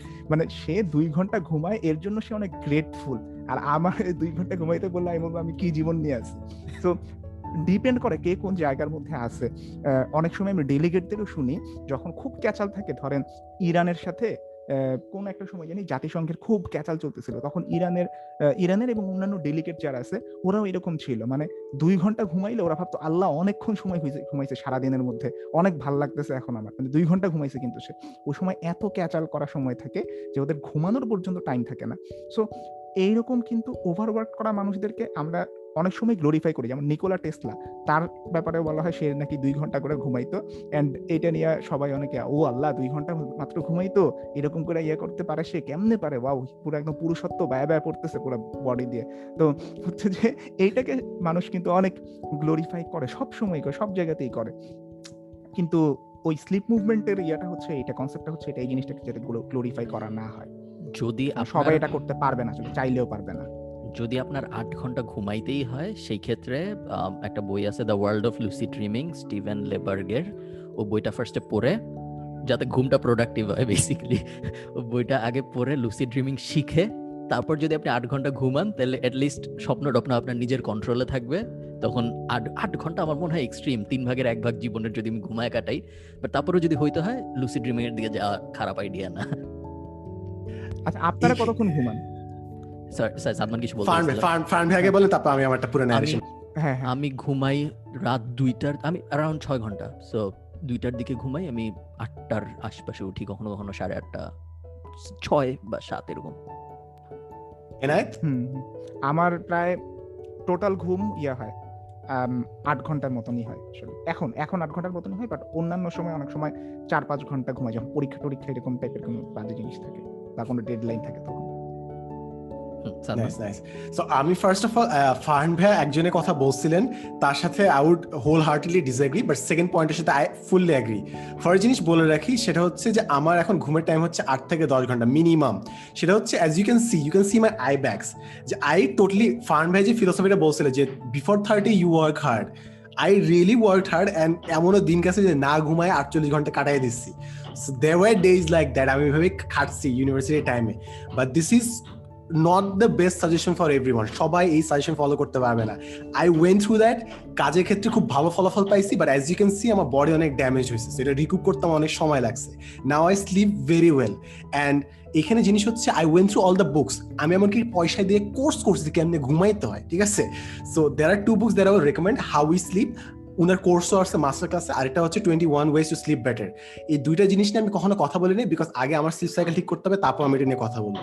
But you should go through those books যদি আপনাদের কারও ঘুম নিয়ে সমস্যা হয়। অ্যান্ড আরেকটা জিনিস হচ্ছে ফার্ন ভাই যেটা বললেন যে লুসিড ড্রিমের কথা ইটস আমার না আফসোস লাগে যে, কত মানুষ জীবনেও লিউসিড ড্রিমিং সম্পর্কে না জেনে তারা মারা যায়। মানে this is one of the true blessings of life আমার যেমন মনে হয়। লুসি ড্রিমিং যখন আপনি করা শিখবেন। ফার্স্টে আপনি স্বপ্ন দেখা শুরু করবেন। অনেক, প্রতি মানুষই কিন্তু স্বপ্ন দেখে বাট সবাই মনে রাখতে পারে না। পাঁচ মিনিটের মধ্যে কিন্তু আপনি ভুলে যান বেসিক্যালি আপনি যদি মনে রাখার চেষ্টা না করেন। So first of all first স্টেজে আপনি স্বপ্ন দেখা শুরু করবেন। আধো আধো মনে রাখতে পারবেন। তারপর আপনি আরও লম্বা সময় দেখবেন, তারপর একসময় আপনার কাছে কন্ট্রোল চলে আসবে। দ্য বেস্ট পার্ট স্বপ্ন দেখার হচ্ছে, আপনি স্বপ্নের মধ্যে সাবকনসিয়াসলি অনেক জিনিস জানতে পারবেন যেটা আপনার মাথায় ঘুরতেছিল বাট আপনি নিজে খেয়াল করেন নাই। আমি লিটারেলি স্বপ্নে যা কিছু দেখি, আমি এখন লিখে রাখি কিংবা বলে রাখি এবং ওগুলো অ্যানালিসিস করলে আমি বুঝতে পারি যে কোথায় কোথায় আমার কি কি ঝামেলা হচ্ছে। কারণ সবসময় আপনার কাছে সাইকোলজিস্ট থাকবে না সাইকোলজিস্ট থাকবে না। বা স্বপ্ন আপনাকে মোটামুটি একটা ডিরেকশন দিবে যে আপনি কোন জিনিসটাতে স্ট্রাগল করছেন। সো আমার দেখার মেইন টাইমটা হচ্ছে আপনার ঠিক ফজরের আগে যখন ডিপ স্লিপটা হয়, আমরা ঘুমাই কিন্তু হচ্ছে দেড় ঘণ্টার লুপে লুপে দেড় ঘণ্টা লুপ দেড় ঘণ্টা লুপ দেড় ঘণ্টা লুপ এভাবে আমরা ঘুমাই। সো আমার ঠিক ফজরের আগে এক ঘণ্টা, আধা ঘণ্টা আছে আমি স্বপ্নের একদম গভীরে থাকি। সো ফজরে যখন উঠি, তখন আমরা জাস্ট ঝট করে লিখে রাখার চেষ্টা করি সবকিছু। অ্যান্ড যখন আপনি কাজটা করতে থাকবেন, আপনার সব স্বপ্ন অটোমেটিক মনে রাখা শুরু করে। ফর এক্সাম্পল লাস্ট দিন আমরা বাড়ি নিয়ে কথা বলতেছিলাম। ফার্ন ভাই বাড়ি নিয়ে বলতেছিলেন। And ওই দিনই আমি বাড়ির স্বপ্ন দেখতেছিলাম যে আমি একটা দ্বীপ দিয়ে যাচ্ছি স্পিড বোর্ডে অ্যান্ড সুন্দর একটা বাসা। বিকজ ফার্ন ভাই এটা বলছিলেন সাবকনসিয়াসলি আমার মাথায় হিট করছিল এই জিনিসটা ওই দিন আমি রাতে দেখতেছিলাম। সেরকম আপনি দিনে দশ বিশটা এমন জিনিস হয় যেটা আপনি মুখে বলেন নাই, বা স্বপ্নে আপনি দেখতেছেন। যখন আপনি লিউসি ড্রিমিং কিংবা স্বপ্ন মনে রাখা শুরু করবেন, আপনার ঘুমটা প্রোডাক্টিভ হবে অ্যাজ ফার্ন ভাই সেড অ্যান্ড আপনি আপনার লাইফ নিয়ে আরও বেশি ইনসাইটস পাবেন। হান্ড্রেড পার্সেন্ট লুসিড ড্রিমিং এর ফার্স্ট স্টেজটাই এটা যে স্বপ্ন জার্নাল ড্রিম জার্নাল রাখতে হবে, যা দেখবেন তা লিখে ফেলতে হবে সাথে সাথে বিকজ সাদমান যেটা বলল, আপনি যদি না লেখেন তাহলে কিছুক্ষণ পর আপনি ভুলে যাবেন, আপনি কি স্বপ্ন দেখেছেন? সো সব সব মোটামুটি লুসিড ড্রিমিং এর বই রেকমেন্ডেশন হলো যে পাশে নোটবুক টাইপ কিছু নিয়ে ঘুমাতে and ঘুম ভেঙে গেলেই ড্রিম লিখে ফেলতেন আমি অনেক দিন পর্যন্ত ড্রিম লিখছি এবং আমি যখন এখন লিখি দেখি ওই ড্রিমগুলা কোনো আগা মাথা নাই, অদ্ভুত সব স্বপ্ন, এবং মানে কোনো মানে ডেসক্রাইবেবল স্বপ্ন না অদ্ভুত ধরনের সব স্বপ্ন। বাট ওই তো ওটা first stage and eventually lucid ড্রিমের last স্টেজে যে যেটা হবে সেটা হলো আপনি ডিসাইড করতে পারবেন যে আজকে আপনি ঘুমের মধ্যে কি করবেন। সো সাদমান যেরকম ডিসাইড করবে যে আমি আজকে ফ্রি ফায়ারের মধ্যে যা গোলাগুলি করব ঘুমের মধ্যে কথার কথা। বেসিক্যালি ইউ ডিসাইড যে আপনার স্বপ্নের মধ্যে কি হবে ওটা বেশ ভালো একটা কন্ট্রোল ওই কন্ট্রোলটা আসার পরে আপনার ঘুমটা বেশ প্রোডাক্টিভ হবে। এটা এনে তোর বলার আগে মাইটি জাস্ট বলে রাখি, এটা খুব ইন্টারেস্টিং একটা জিনিস আপনি যদি করতে পারেন সেটা হচ্ছে অনেক ইনসেপশন মুভিটা হয়তো বা দেখছেন এবং হ্যাঁ। ইনসেপশন মুভিতে একটা পার্ট থাকে তারা মিউজিক বাজায় এন্ড তারা স্বপ্নের মধ্যে ওটা ইফেক্টটা দেখতে পারে। এটা যদি কেউ ট্রাই করতে চান কোনো একটা দিন ইউটিউবে মনে করি পডকাস্টে ওপেন করে ঘুমায় যাওয়ার চেষ্টা করেন দেখবেন কোনো না কোনো সময় আপনার মাথায় কিছু একটা ঘুম হবে না। যে একো হয়। বাট জিনিস হচ্ছে কোনো না কোনো সময় দেখবেন যে আপনার মাথায় কিছু একটা ঘুরতেছে বাট আপনি চেতন মানে কনসিয়াস মাইন্ডে কখনো জিনিসটা শুনেন নাই বাট আপনার মাথায় কেন জিনিসটা আছে? সো এটা এক্সপেরিমেন্ট করে দেখতে পারে this is a very interesting concept to experiment মানে ফার্মে যেটা বললাম লাইফের তিন ভাগের এক ভাগ আপনি ঘুমায় কাটাবেন। Might as well make it productive that's what I am saying এই পডকাস্টটা চালু করে কেউ যদি ঘুমায় তাহলে সে স্বপ্ন দেখবে টাইলস কাটার তারপরে যুদ্ধ হচ্ছে। তারপর ঘাস খাওয়ার ঘাস খাওয়ার। সারলে ঘুম থেকে উঠে ভাবি আজ আজকে একটু ঘাস খাওয়ার ইচ্ছে করতেছে না এটার মতো। আচ্ছা আমার আমারও সবচেয়ে মানে অদ্ভুত স্বপ্ন আমি কি দেখছিলাম? সাকিব আল হাসান রিক্সা চালাইতেছে এরকম কিছু একটা দেখছিলাম অদ্ভুত ছিল। খুব একটা অদ্ভুত মনে হচ্ছে না কিন্তু। আর what's the most extreme dream that you had এটা নিয়ে পডকাস্ট হওয়া যায় সম্পূর্ণ বাট হ্যাঁ, হ্যাঁ হ্যাঁ, হ্যাঁ। What's the most extreme dream that you had extreme O. Tough প্রশ্ন। হুম আমার স্লিপ জার্নাল খুঁজে বের করে দেখতে হবে কি জার্নাল জার্নাল একটু দেখে বের করতে পারতাম। সাতবানের জার্নাল থেকে। বলতো হ্যাঁ it- এবং যারা এইসব লুসিড ড্রিমিং ইন্টারেস্টেড ছেলে এবং মেয়েরা কিন্তু ডিফারেন্ট ডিফারেন্ট স্বপ্ন দেখে। ফর এক্সাম্পল ম্যাক্সিমাম মানুষ কিন্তু ছেলেদেরকে স্বপ্নে বেশি দেখে। ছেলেরাও কিন্তু ছেলেদেরকে বেশি স্বপ্নে বেশি দেখে বিকজ সাইড ক্যারেক্টারগুলো হয়তো বা ছেলেদেরকে বেশি মাথায় মনে রাখতে সো দিস ইজ উইয়ার্ড আমি ভাবছিলাম ছেলেরা মেয়েদেরকে বেশি স্বপ্ন দেখে মেয়েরা ছেলেদেরকে বেশি স্বপ্ন দেখে। But that's not the case plus আপনি হয়তো বা বিভিন্ন জিনিস সাউন্ডে স্বপ্ন দেখেন। অনেক হয়তো অনেক মানুষ সাউন্ডে স্বপ্ন দেখে না বাট অনেক মানুষ সাউন্ডও শুনতে পারে। খেয়াল করে দেখেন তো, আপনি যে লাস্ট স্বপ্নগুলো দেখছিলেন, কি সাউন্ড শুনছিলেন? নো রিকালেকশন আমার লাস্ট কোনো সব পুরোপুরি ব্ল্যাঙ্ক অনুভূত হচ্ছে আমার। অনেকে কিন্তু সাউন্ড শুনে না স্বপ্নের মধ্যে বাট অনেকে মনে রাখতে পারে। আমার ওয়াইল্ডেস্ট যে স্বপ্নগুলো, তার মধ্যে একটা রিসেন্টলি যেটা ছিল, সেটা হচ্ছে যে কোনো একটা অ্যাক্সিডেন্ট হয়েছে অ্যান্ড আমার যে যে পার্সোনাল যে ফিয়ার যে দেশে কোনো একটা সময় আমি রাস্তায় অ্যাক্সিডেন্ট হয়ে মারা যাব সো ওইটাই আমি স্বপ্নে দেখতেছিলাম যে কোনো একটা অ্যাক্সিডেন্ট হয়েছে অ্যান্ড স্লোলি আমার মাথা ক্রাশ হচ্ছে বাট ওই টাইমে আমি পুরো লাইফের সব ফিডব্যাকগুলো দেখতেছি পুরো। সো এই জিনিসটা তোর এইটা নিয়ে কেন ভয়? এইটা? এইটা আমি সবসময় স্বপ্ন এই জিনিসটা কেন জানি আমি দেখি কারণ আমি ভাবি যে কোনো না কোনো এক সময় my death will be unjustified এরকম ভাবে আমি কেন জানি এটা দেখি জিনিসটা। ফর সাম রিজন আমি এভাবে কেন কেন জানি মাথায় আসছে আমার জিনিসটা। Because something went through some মানে সিচুয়েশনস সো দুইটা জিনিসের কারণে এই স্বপ্নটা আমি দেখছি। একটা জিনিস হচ্ছে বিকজ আই থিঙ্ক যে রাস্তায় কোনো একটা মারা যায়। সেকেন্ড জিনিস হচ্ছে, আমি একটা শব্দ বারবার শুনে আসছি। যে মানুষ বলে না, যে মরার আগে তুমি সবকিছু ফ্ল্যাশব্যাক দেখবা। সেটা আমার মাথায় ছিল। সেই দুইটা কম্বাইন্ড হয়ে আমি এই স্বপ্নটা দেখছি আর কি। সো দ্যাটস দ্য এক্সপ্লেনেশন পুরাই দেয়ার। কিছু কিছু এমন স্বপ্ন আছে যেটা না এত ইনডেপথ যে প্যারা খায় যে ফর এক্সাম্পল আমার সাথে সব থেকে বেশি কানেক্টেড যে মানুষটা আমার মানে ফ্যামিলি ট্রিতে যে সিনিয়র আছে সব থেকে যে কানেক্টেড একটা মানুষ তাকে আমি খুব একটা জানার চেষ্টা করি না। বিকজ তিনি মারা যাবেন খুব একটা বেশি দিন নাই। সো আমি যদি জানার চেষ্টা করি যত বেশি আমি জানব তত আমার খারাপ লাগবে। সো আমি ইন্টেনশনালি ওই মানুষের সম্পর্কে কম জানার চেষ্টা করি যেন আমার খারাপ না লাগে বাট আমার স্বপ্নে জিনিসটা বারবার চলে আসে।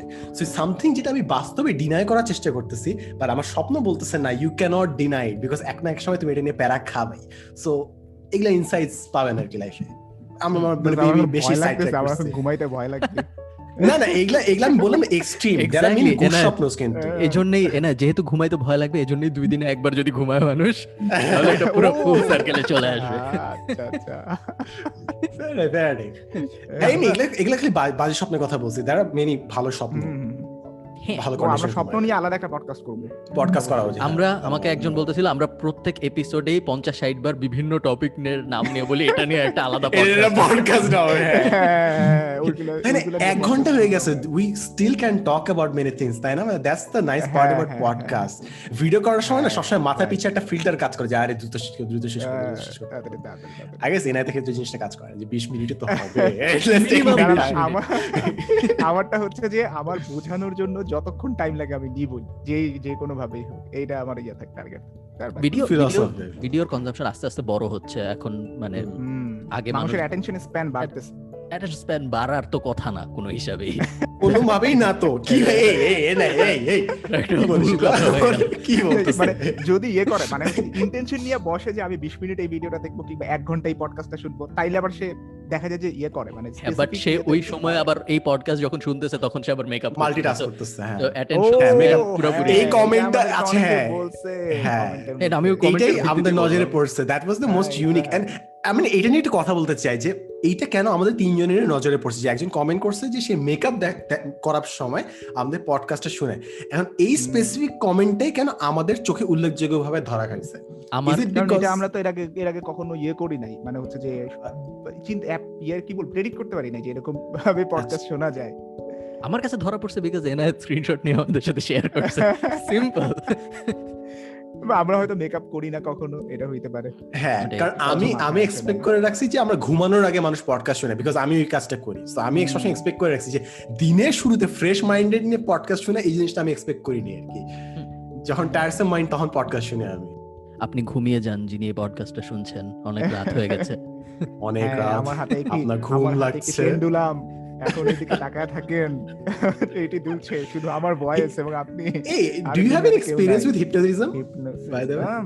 Um, এটা নিয়ে আমি যে ফ্রয়েডের মধ্যে দেখতেছি ফ্রয়েডের মধ্যে ওর তো হিপনোসিস নিয়ে কাজ করতো। প্রচুর কাজ করছে। আমি হুমায়ুন আহমেদের বইয়ে এই হিপনোসিজম নিয়ে কথাবার্তা শুনে আমি চেষ্টা করছিলাম যে হিপনোটিজম শিখব। বই আমি নিউ মার্কেটের কোন এক দোকানে যায় জানি একটা বইও কিনে আনছিলাম হিপনোটিজম শেখার জন্য বাট কখনো শিখতে পারিনি। কেন ভাই? কাকে কাকে কি করতে চাইছিলেন? কোনো স্পেসিফিক না। আমি বিভিন্ন সময় বিভিন্ন জিনিস শেখার চেষ্টা করছি বেশিরভাগই ব্যর্থ হয়েছে প্রজেক্ট বাট ওই তো তার মধ্যে একটা ছিল সেই হিপনোটিজম শিখব। একটা লোক আছে নাম হলো ড্যারেন ব্রাউন বেশ জনপ্রিয় হিপনোটিজম বিষয়ক একজন এক্সপার্ট এবং মেন্টাল ম্যাজিক মেন্টালিস্ট এই ধরনের কাজকর্ম করে। শো করে স্টেজে ইউকের উনি বাট ইউটিউবে কেউ সার্চ দিলেই পাবে। নেটফ্লিক্সে ওনার শো আছে ড্যারেন ব্রাউন উনাকে আমার খুব ভালো লাগে বেশ ইন্টারেস্টিং কাজকর্ম করে। উনি হলো যে ফেইথ হিলার তারপর এই ধরনের বিভিন্ন মানুষজনকে মিথ বাস্টিং টাইপ কাজকর্ম করে অ্যান্ড দেন উনার নিজের অনেক পাওয়ার টাওয়ার আছে, এবং পরে ব্রেক ডাউন করে দেখায় লাইক ধরো একজনকে যা বলল যে তুমি এই তুমি এখন কি ভাবতেছো? তো সে বলল, তুমি এখন কোন গান ভাবতেছো? সে বলল যে, আমি এখন এই গান ভাবতেছি। তখন ও দেখাইলো যে মানে ম্যাজিশিয়ানরা যেটা করে যে, দেখো আমি এটাই লিখে রাখছি, এই গান ভাববা তুমি। বাট মজার ব্যাপার হলো, তারপর ব্যাক ট্র্যাকে যে দেখায় যে, ওই লোকটার সাথে কি কি করছে বাকি সারাদিন, যেন উনি এই গানটা ভাবে এই সময়। তো ও একটা রেস্টুরেন্টে গেছিল, ওখানে ওই গানটা বাজতেছিল।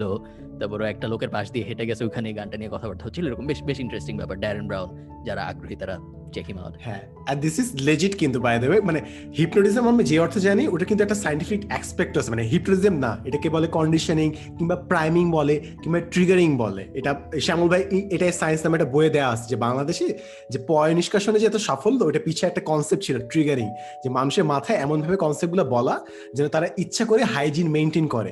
সো আপনি সাবকনসিয়াসলি মানুষের মাথায় অনেক আইডিয়া দিতে পারে। So this would be interesting যদি আমরা ফিগার আউট করতে পারি যে ভিডিওতে কীভাবে কথা বললে কিংবা জিনিসপত্র উপস্থাপন করলে আমরা মানুষকে প্রোডাক্ট কিনে নিতে পারি কিংবা কোনো জিনিসে ক্লিক করাইতে পারি। So there are people who are trying to figure this out বিভিন্ন কোম্পানি আছে যেরকম twenty five year old CEO আছে কি একটা ভিডিও আছে যে মানুষের মাথায় বিভিন্ন নিউরো ট্রানজিস্টার বসায় তারপর যখন স্ক্রোল করে মানুষজন ওটা রিয়াকশনগুলো দেখে এবং অনুযায়ী তারা বুঝতে পারে যে কোনটা কাজ করতেছে কোনটা কাজ করতেছে না।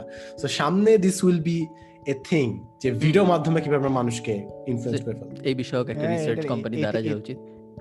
এথিক্যাল দিক থেকে তোমার পরে ধরবে বুঝছ? যে হইতেছে মানুষকে প্রোডাক্টের জন্য মানে সাইকোলজিক্যালি ইয়ে আমি যদি এই ভিডিওটার একটা ফ্রেম। আমাদের যখন আমাদের খুব জনপ্রিয় জনপ্রিয় না খুব ভালো একটা এডিটর যখন আমরা পেয়ে যাব যে আউটসোর্স করা শুরু করব আমরা যখন আমাদের এডিটিং তখন আমরা আমাদের এডিটরকে বলব প্রত্যেক বিশ সেকেন্ড পরে পয়েন্ট ওয়ান সেকেন্ডের জন্য ফ্ল্যাশ বাই দ্য কোর্স হ্যাঁ সাবকনশিয়াস মোডস করে টোরে আসবে টিক টিক দিয়ে সাবলিমিনাল মেসেজ টেসেজ দিয়ে। হ্যাঁ মানে ইমাজিন আমি বলতেছি না যে এটা খারাপ কাজ ইউজ করতে হবে। ফর এক্সাম্পল মানে তুই যদি মানুষকে মাস্ক পরানোর জন্য মানুষকে যদি হিপ্রোটাইজ করে ওদেরকে মাস্ক পরাতে পারতি that would have been something nice right so এগুলো যদি. ভালো কাজ ইউজ করা যেত of course definitely nothing wrong with it এবং এই হুম। এইটা না আমি জাস্ট একটা ট্যানজেন্টে যাই বাট বলেই ফেলি যেটা এত দূর আসছি সেটা হচ্ছে যে প্রিজন আমি একটা মুভি দেখতেছিলাম ইদানিং একটা মুভি রিক্যাপ বলে একটা চ্যানেল আছে, যেখানে দুই ঘণ্টা মুভি দুই দুই মিনিট বিশ মিনিটে এক্সপ্লেন করে দেয়।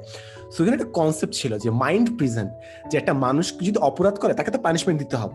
বাট এতে হয় কি, বিশ বছর সে জেলে থাকলে তার লাইফটা নষ্ট হয়ে যায়, তার বডিটা ডিটেরিয়েট করে ফেলে রাইট সো মানুষের কোনো ফেরত আসতে পারে না। সো ওকে এমন কোনো পিল খাওয়ানো কিংবা মাইন্ডকে এমনভাবে নোটিফাই রাখা যে ও স্বপ্নের মধ্যে বিশ বছর আবদ্ধ থাকবে। সো ঠিকই ওর সেন্টেন্সটা পাচ্ছে বাট সেন্টেন্সটা শেষ করে আবার দুনিয়াতে ফেরত আসছে বাট তার বডি এখনও ইয়াং আছে। সো সামনে এরকম আর অনেক জিনিস আসবে যে মানুষকে কীভাবে ইনফ্লুয়েন্স করা যায় কীভাবে তাদের মাথার মধ্যে কীভাবে তাদের পানিশমেন্ট দিয়ে ফেরত আনানো যায়। It can be many things বেশ ক্রিমিনাল দেখে interesting। শাস্তি ও, এটার একটা এপিসোড ইয়েতে ছিল মনে হয় ইয়েতে black mirror black mirror black mirror এরকম একটা ইয়ে। পানিশমেন্ট দেওয়া। বারবার একই দিন রিপিট হতে থাকে। হ্যাঁ হ্যাঁ হ্যাঁ হ্যাঁ হ্যাঁ, নামটা ভুলে গেছি। খুবই জোস আইডিয়া ছিল। হ্যাঁ। আচ্ছা episode গুলো এখন আমি এবার একটু রুটিনের ইয়েটাতে যাই। হ্যাঁ অ্যাবাউট টাইম রুটিনের একটা বড় সমস্যা হচ্ছে এক টানা ওইখানে ধরেন অনেক মানে ধরেন কাজ করার ক্ষেত্রে একটু সমস্যা। যেমন ধরেন একটা সাবজেক্ট বলতেছে দেড় ঘণ্টা পড়তে হ্যাঁ? তারপরে আবার অন্য একটা কাজ করতে দেন আবার আরেকটা কাজে শিফট করতে। আমার প্রশ্ন হচ্ছে আপনারা ধরেন টানা কাজ করাটা কীরকম সাপোর্ট করেন? যেমন আমি হচ্ছে যে আমি হচ্ছে টানা কাজ করতে পছন্দ করি। যেমন আমি আমি যখন ক্লাস নাইন টেনে পড়তাম, তখন আমি অনেককে দেখছি যে ওদের, ওরা হইতেছে দিনের টানা এমন হয়েছে জাস্ট খাওয়ার সময়, নামাজ পড়া এইসব কাজের জন্য জাস্ট ব্রেক নিছে। বারো ঘণ্টা টানা সে জাস্ট ম্যাথ করতেছে। কিচ্ছু না জাস্ট ম্যাথ করতেছে, বারো ঘণ্টা টানা ধরে ম্যাথ করছে। অ্যান্ড তাকে যদি আপনি বলেন যে, তুই ম্যাথ করতেছিস কেন? তুই যা একটু ঘোরাঘুরি করে ওরা বিরক্ত হয় যে, ওর টানা কাজ করতে ভালো লাগে। আমার প্রশ্নটা হচ্ছে এই জায়গায় যে মানে কিছু মানুষ এমন আছে না যারা টানা কাজ করতে অনেক বেশি পছন্দ করে। এই জিনিসটাকে কীভাবে দেখেন আপনারা? আপনারা কীরকম টানা কাজ করেন? এটার দুইটা স্কুল অফ থটই আছে, যেটা বেশিরভাগ মানুষ ইউজ করে নাকি আমি ঠিক শুনে সাদমান বলতে পারবে। পমোডোরো সবচেয়ে মনে হয় জনপ্রিয় পঁচিশ মিনিট ধরে কাজ করব তারপর পাঁচ মিনিট না দশ মিনিটের ব্রেক তারপর আবার পঁচিশ মিনিট কাজ হবে। ওই এই টেকনিক বেশিরভাগ স্টুডেন্টরা ফলো করে আমি দেখি। বাট ওই যে আমি কিন্তু ভাই পমোডোরো একদমই সাপোর্ট করি না। মানে পমোডোরো পঁচিশ মিনিটের টেকনিকটা মানে আমার খুবই বিরক্ত লাগে and আমি এটা মানুষকে না করে এটা ইউজ না করতে। ওকে ঠিক আছে। যারা ঘাস খায় তাদের কথা কেউ কেন শুনবে? না, আর আরেকটা আরেকটা মানুষ যেটা করে, আরেকটু সিরিয়াস কাজ করব। আমি যেটা করি বেশিরভাগ সময় সেটা হলো আমি একটা জিনিসের উপর কাজ করতেই থাকি এন্ড দেন ওটা পুরোপুরি শেষ করি, ওটা করতে চার ঘণ্টা, ছয় ঘণ্টা, দশ ঘণ্টা লাগতে পারে এন্ড দেন তারপরে আমি নেক্সট জিনিসে মুভ করি। ওইভাবে কাজ করলে কাজের কোয়ালিটি ভালো হয় বলে আমার মনে হয়, আমার জীবনে। আমি যেটা দেখি, আমি একটা জিনিসের উপরই অনেকক্ষণ ধরে কাজ করে পুরো ওটা শেষ করে বেরোইলে, ওটার রেজাল্ট দেখতে সুন্দর হয়। সাদমান কতক্ষণ, কি করে? এখানে এখানে ভাই এক্স্যাক্টলি ফার্মে যেটা বলে স্কুল অফ থটের দুইটা পার্ট হচ্ছে, একটা হচ্ছে যে ফ্লোতে থাকা। যে যেসব কাজ ক্রিয়েটিভ ওইসবের জন্য এক সময় যখন ফ্লোতে আসেন ইটস বেটার যে আপনি একসাথে দুই ঘণ্টা, চার ঘণ্টা কাজ করেন। সো মেবি এই ক্রিয়েটিভ কাজ করার জন্য ফার্ন বাই কিংবা এনআইতের জন্য এইটা একটু প্রেফারেবল হইতে পারে, যে একটানা কাজ করা। আমি ওটা প্রেফার করি, যখন এডিটিং এ ঢুকে যাই, টানা একটানা কাজ করলে যখন ফ্লোতে থাকি, কাজ হয়ে যায়। সো যখন ক্রিয়েটিভ কাজ করতেছেন দিস ওয়ার্কস বাট এমন কিছু কাজ আছে যেগুলো হচ্ছে রিপিটেটিভ কাজ, অর্থাৎ মানে ইউন মানে ইউনিক স্কেলে যেগুলো হয়, অর্থাৎ খালি টাইম দিতে হবে ম্যানুয়াল টাস্ক কিংবা রিপিটেটিভ টাস্ক ওই সব ক্ষেত্রে প্রোমোডোরো কিংবা ব্রেক নিয়ে কাজ করাটা ইজ বেটার ফর প্রোডাক্টিভিটি ক্রিয়েটিভিটির জন্য ফ্লোতে চলে যান, অর্থাৎ একটা না অনেক কাজ করেন। যখন মুড আসবে, আপনি দুনিয়ার সব কাজ করে ফেলতে পারবেন। আর যেসব কাজ রিপিটেটিভ ব্রেন খাটানো কিছু নেই, ওগুলোতে ব্রেক নিয়ে কাজ করলে প্রোডাক্টিভিটি বুস্ট হয়। দিস ইজ মানে রিসার্চ আর কি যেগুলো রিপিটেটিভ কাজ প্রোডাক্টিভিটি বুস্টার বাট ক্রিয়েটিভিটি কাজের জন্য ফ্লোতে যান লং টার্ম আমি ওই রিপিটেটিভ কাজের সময় পডকাস্ট ছাড়া রাখি মেইনলি মানে হচ্ছে যে কোন একটা এক্সেলের মধ্যে ডেটা তুলতে হইতেছে এখানে তো ব্রেইনের কোনো কাজ নাই। কিছু নাই হ্যাঁ কিছু নাই হ্যাঁ। করা। কিন্তু অনেক টাইম লাগতেছে। সাপোজ ছাব্বিশটা স্টেশনের জন্য water quality water level data আমি ইয়ে করতেছি। সো ওই সময় আমি অন্য একটা পডকাস্ট ছেড়ে রাখি তাহলে দুই সাথে এক- এক- একসাথে দুইটা কাজ হয়। আহ, তো ব্রেনেরও একটা কাজ হইতেছে প্লাস এই কাজটা হইতেছে। আমি মাঝে মধ্যে এটা একটা ভালো হ্যাঁ সাদমানের এই জিনিসটা ভালো বলছিস আসলে যে মানে রিপিটেটিভ কাজ যেগুলো সেগুলো আসলে একটানা করাটা উচিত না। আমি মাঝে মধ্যে একটা ভিডিও দেখার সময় আরেকটা ভিডিও দেখারও চেষ্টা করে দেখছি। খুব একটা কাজে হয়- খুব একটা এফেক্টিভ না মেথডটা সো ফলো করতে রেকমেন্ড করব না।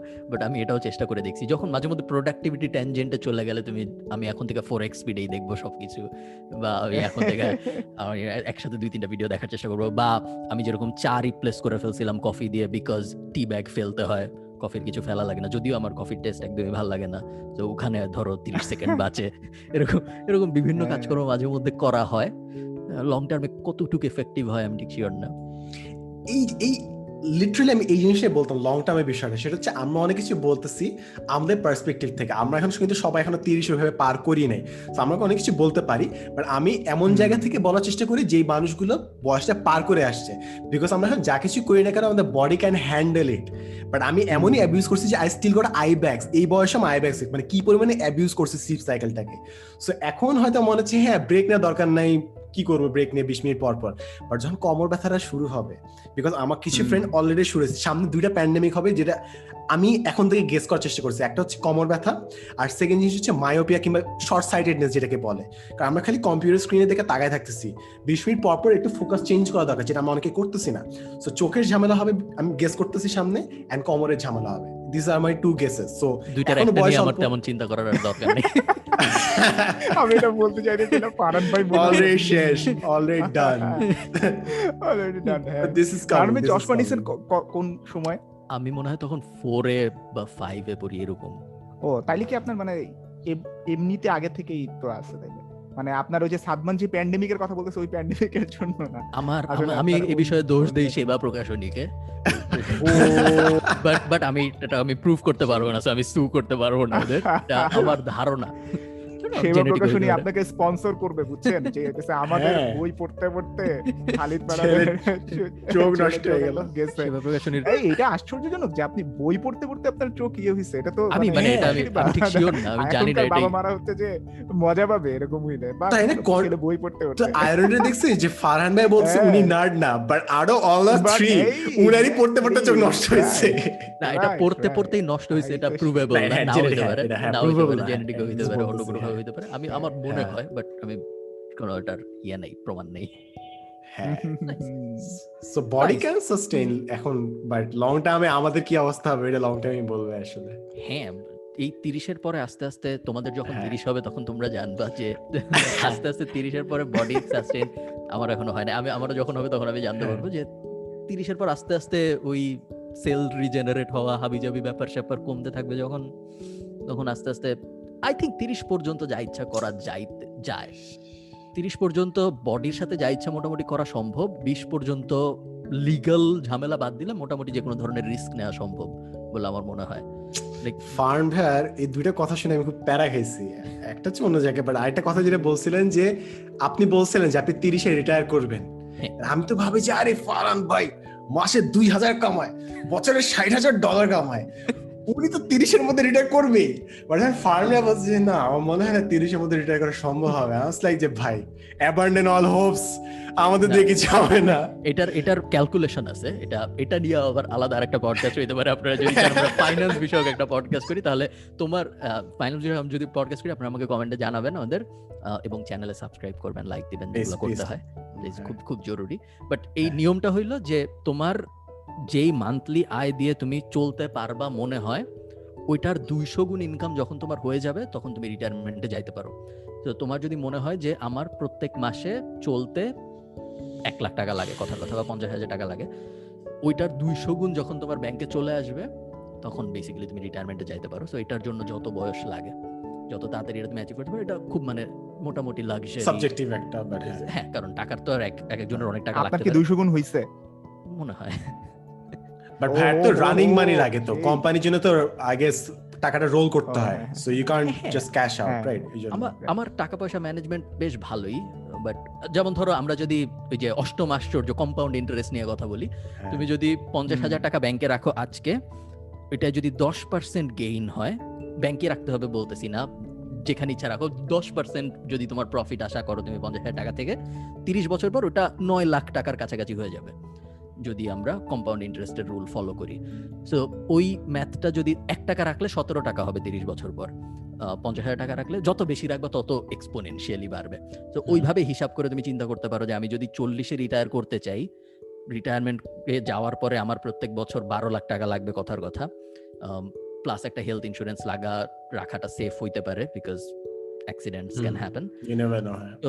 ওইভাবে হিসাব করে যে প্রত্যেক বছর যদি আমার বারো লাখ টাকা লাগে, আমি বাঁচবো আরও চল্লিশ বছর বা পঞ্চাশ বছর, তো পঞ্চাশ ইন্টু বারো, টোটাল যত হইল, ওইটার ওইটা ওই ওই অ্যামাউন্টে পৌঁছাইতে যদি আমি চাই এক্সপোনেনশিয়ালি তাহলে আমার আজকে কত টাকা ইনভেস্ট করা উচিত? কনসিডারিং এটায় দশ পার্সেন্ট গেইন আসতে থাকবে প্রত্যেক বছর এটা নিয়ে একটা ডিটেল ম্যাথ করে ম্যাথটা আমি করছিলাম ডেইলি রুটিন লাগবে আমাদের একটা যে হ্যাঁ কত কত কোথায় কোথায়? আমরা বিকালে ইয়ে হচ্ছে যে গসিপিং উইথ ফারহান ভাই। ক্যালকুলেশনের জন্য যে কীভাবে আমরা আমাদের ইয়ে করব। রিটায়ারমেন্ট আগে যেতে পারি তাই না? হ্যাঁ আমি ম্যাথ করছিলাম আমি ম্যাথ কোথাও করা আছে আমার আমি একদম পুরো লিখে সুন্দর করে গুছায় রাখছেন যে কত টাকা ও ভাই আপনি আপনার চ্যানেলে একটা ভিডিও দেন না এটা দিব। ইনভেস্টমেন্ট এবং ওই থামনেলে জায়গা লাগতে হবে যথেষ্ট জায়গা লাগবে টাকার অঙ্কটা লেখার জন্য বড় বড় করে। হ্যাঁ, হ্যাঁ, অনেক বড় অনেক বড় সাইন্টিফিক উপায়ে লিখতে হবে হয়। ভাই তো হচ্ছে মানে ভাই একটা ইয়ে বলতেছিলেন না যে কোন অ্যামাউন্ট দিলে হচ্ছে যে থাম্বনেলের মধ্যে সরি টাইটেলের মধ্যে মানুষ বেশি ক্লিক করে ওটা টেস্ট করে করে দেখতেছেন। লাস্ট পর্যন্ত আমি কি দেখলাম? একটা হচ্ছে আয় করুন এক মিনিটে এক কোটি টাকা। এইটা দেখে আমার এত হাসি আসছে মানে হচ্ছে যে এক মিনিটে এক কোটি টাকা তারপরে অনেকে বলে যে আমি নাকি মানে এত অবভিয়াস ইন ইউর ফেস হওয়ার হ্যাঁ, পরেও হ্যাঁ, মানুষ বলে যে হ্যাঁ। আমি এক- আসলে এক মিনিটে এক কোটি টাকা আয় করা শিখাচ্ছি বা এটা হ্যাঁ, শিখানোর লোভ হ্যাঁ। দেখাচ্ছি করার স্কোপই নেই আসলে একদমই। বাংলাদেশে কি মানে সোফার ফাহান ভাইকে দুইটা এরকম দেখলাম ব্যাকফায়ার করতে। এটা একটা আরেকটা হচ্ছে যে হ্যাঁ। ইংলিশের করছিলেন যে মাই গুডনেস Oh. না এটা কিন্তু ভাই মানে ইটস উইয়ার যে উই এক্সপেক্ট যে আপনার অডিয়েন্স মানে there will be always some black egg মানে ব্যাড এগস রাইট সো এটা একটা ঝামেলা। আম- স্মার্ট অডিয়েন্স হ্যাঁ না সার্কাজম এত ভ্যারি করে যে কার কতটুকু পর্যন্ত সে যেতে চায় এবং আমি হ্যাঁ। আগের পডকাস্ট শুরু হওয়ার আগে তোমাদের বলতেছিলাম যে মেয়েদের অবশ্যই শুধু বাসায় থাকা উচিত চাকরি বাকরি করা উচিত না মেয়েরা থাকবে রান্নাঘরে এটা এটা আমি বিশ্বাস করি তো এই কথা যদি আমি এই কথা যদি আমি পাবলিকলি বলি এন্ড তারপর যদি আমি. ক্ল্যারিফাই না করে দেই যে এটা একটা জোক সেই ক্ষেত্রে হ্যাঁ। মানুষের এটা বুঝতে হ্যাঁ। পারার সম্ভাবনা বেশ অনেক কম। হ্যাঁ আমি এই জন্য facial expression anyone can take this out of context and just it will blow হ্যাঁ, আপ just বলব যে, "এই, একই বললেন ফারহাদ? খালি একই বলেন ফারহাদ খালি ফারহাদ। গেল। এই যে টেকেন আউট অফ কনটেক্সট যে আমার এত বিরক্ত লাগে and people who specially believe in those things যে টেকেন আউট অফ কনটেক্সট যেরকম আজকে যেরকম এনআইট তো প্রচুর খাবে যে ও ঘাস খাইছে একবার। ঘাসটা সেগুলা নিয়ে কিছুই হবে এইটা আমি প্যারাফ্রেজ এটা আমি বারবার প্যারাফ্রেজ করতেছি অ্যাক্টিভ ভয়েস প্যাসিভ ভয়েস করে দিচ্ছি যেন আমার মুখ থেকে ওটা না বাইর হয় আমার। এইটার এটা কি হইতে পারে জানিস সাদমান? এটা হইতেছে এটা হইতে পারে যে এনআই চৌধুরী মানুষকে অ্যানিমালিজম শিখাইতেছে। সব মানুষ সময় অ্যানিমাল হয়ে যাবে ঘাস খাইতে থাকবে সারাদিন ধরে। এখন মানুষের মধ্যে পশুত্ব জাগানোর চেষ্টা করছে পশুত্ব ও মাই ভাই এই যে মানুষের যে কি যে লাজনি যে কোকা কোলার যে জিনিস রোনালদো যে সরাই রাখল। তো ওইটা নিয়ে মানুষ বলে যে হ্যাঁ ভাই এভাবেই তো ইসরায়েলকে প্রতিরোধ করব। লাইক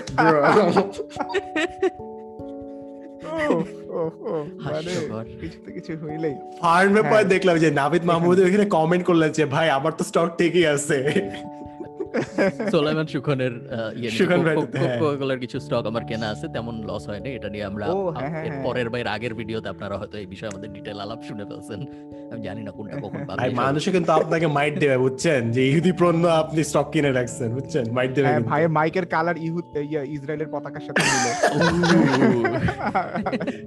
ইহুদি প্ল্যাটফর্ম ইউটিউবে ভিডিও বানাচ্ছে। নীল আর সাদা মিলাই আমরা যদি হ্যাঁ। একটু ডিপে যাওয়ার চেষ্টা করি সবকিছুর সাথে ইসরায়েলের কানেকশন খুঁজে পাওয়া সম্ভব। ইসরায়েলের স্পেসিফিকলি হ্যাঁ। না আপনি পছন্দ করেন না এমন কোন একটা দেশের কানেকশন মোটামুটি সব প্রোডাক্ট বা। সার্ভিসের সাথে খুঁজে পাওয়া সম্ভব। সবকিছু না না ভাই। ডিপেও তো জানা লাগবে না ভাই। একদম সার্ভিস লেভেলই তো আছে। দুনিয়ার পুরো কারেন্সি তো ওরাই ম্যানেজ করতেছে। সার্ফেস লেভেলে হ্যাঁ। থাকলে তো পাবাই বাট আমি বলতেছি যদি মানে লেভেলে হ্যাঁ। নাও পাও যে একদম লাইক আমি একটা টুথপেস্ট কিনতে গেছি কোনো এক জায়গা থেকে ওইটারও হ্যাঁ। ব্যাক ট্র্যাক করতে করতে করতে করতে কোনো না কোনো ইসরায়েল আছে হ্যাঁ ইসরায়েল থাকবে বা এমন একটা আইডিওলজি থাকবে যেটা তুমি বিশ্বাস করো না এটা অ্যাভয়েড হ্যাঁ, করা ডিএমসি টপারের রুটিনের রুটিনের মধ্যে হচ্ছে যে থাকবে যে সব ওয়েস্টার্ন ইনফ্লুয়েন্স লাইফস্টাইল এগুলো আমাদের দেশে হয় না হ্যাঁ, হ্যাঁ, হ্যাঁ, রুটিন হ্যাঁ। নাইস আজকে তাহলে আমরা আমাদের। পডকাস্ট শেষ করি। আপনারা যারা এতক্ষণ. শুনেছেন সবাই কমেন্ট করবেন সাবস্ক্রাইব করবেন। না সবাইকে সাবস্ক্রাইব করতে বলো তুমি বলে শুনে। হ্যাঁ আমি বললে শুনে। টিচার বলছে। যে কিন্তু বুয়েটের টিচার বাই দা ওয়ে ঠিক আছে ও যা বলবে। আচ্ছা, আচ্ছা। DMC topper no BUET topper because BUET থেকে পাশ করে টিচার হইছে বিট দ্যাট আচ্ছা আচ্ছা আচ্ছা আচ্ছা। না ভালো ভালো ভালো। এইরকম করে হইতেছে ইনস্টিটিউশনাল ট্যাগ দিয়ে প্রায় নিতে গেলে খুব আরাম লাগে। ভালো। আচ্ছা সবাই সাবস্ক্রাইব করেন পাশে থাকা বেল আইকনটাও প্রেস করবেন। আমি জানি না আমাদের কাছে গত কয়েক ভিডিওতে আপনারা বহুত গালি টালি দিচ্ছেন। আশা করি এখানে কোনো আশা করি এখানে কোনো অডিও প্রবলেম হবে না কারণ আমি খুবই স্যাটিসফাইড আজকে জুম নিয়ে আজকের অডিও কোয়ালিটি বেশ ভালো। এখন দেখা যাক কি হয় লাস্ট পর্যন্ত পোস্ট প্রোডাকশনের মধ্যে যায় লাস্ট পর্যন্ত কি আসে। Okay, ভালো সাবস্ক্রাইব থাকবেন সবাই। থাকেন আমাদের সাথে। সবার সাথে দেখা হবে পরের সোমবারে। তারা। আল্লাহ হাফেজ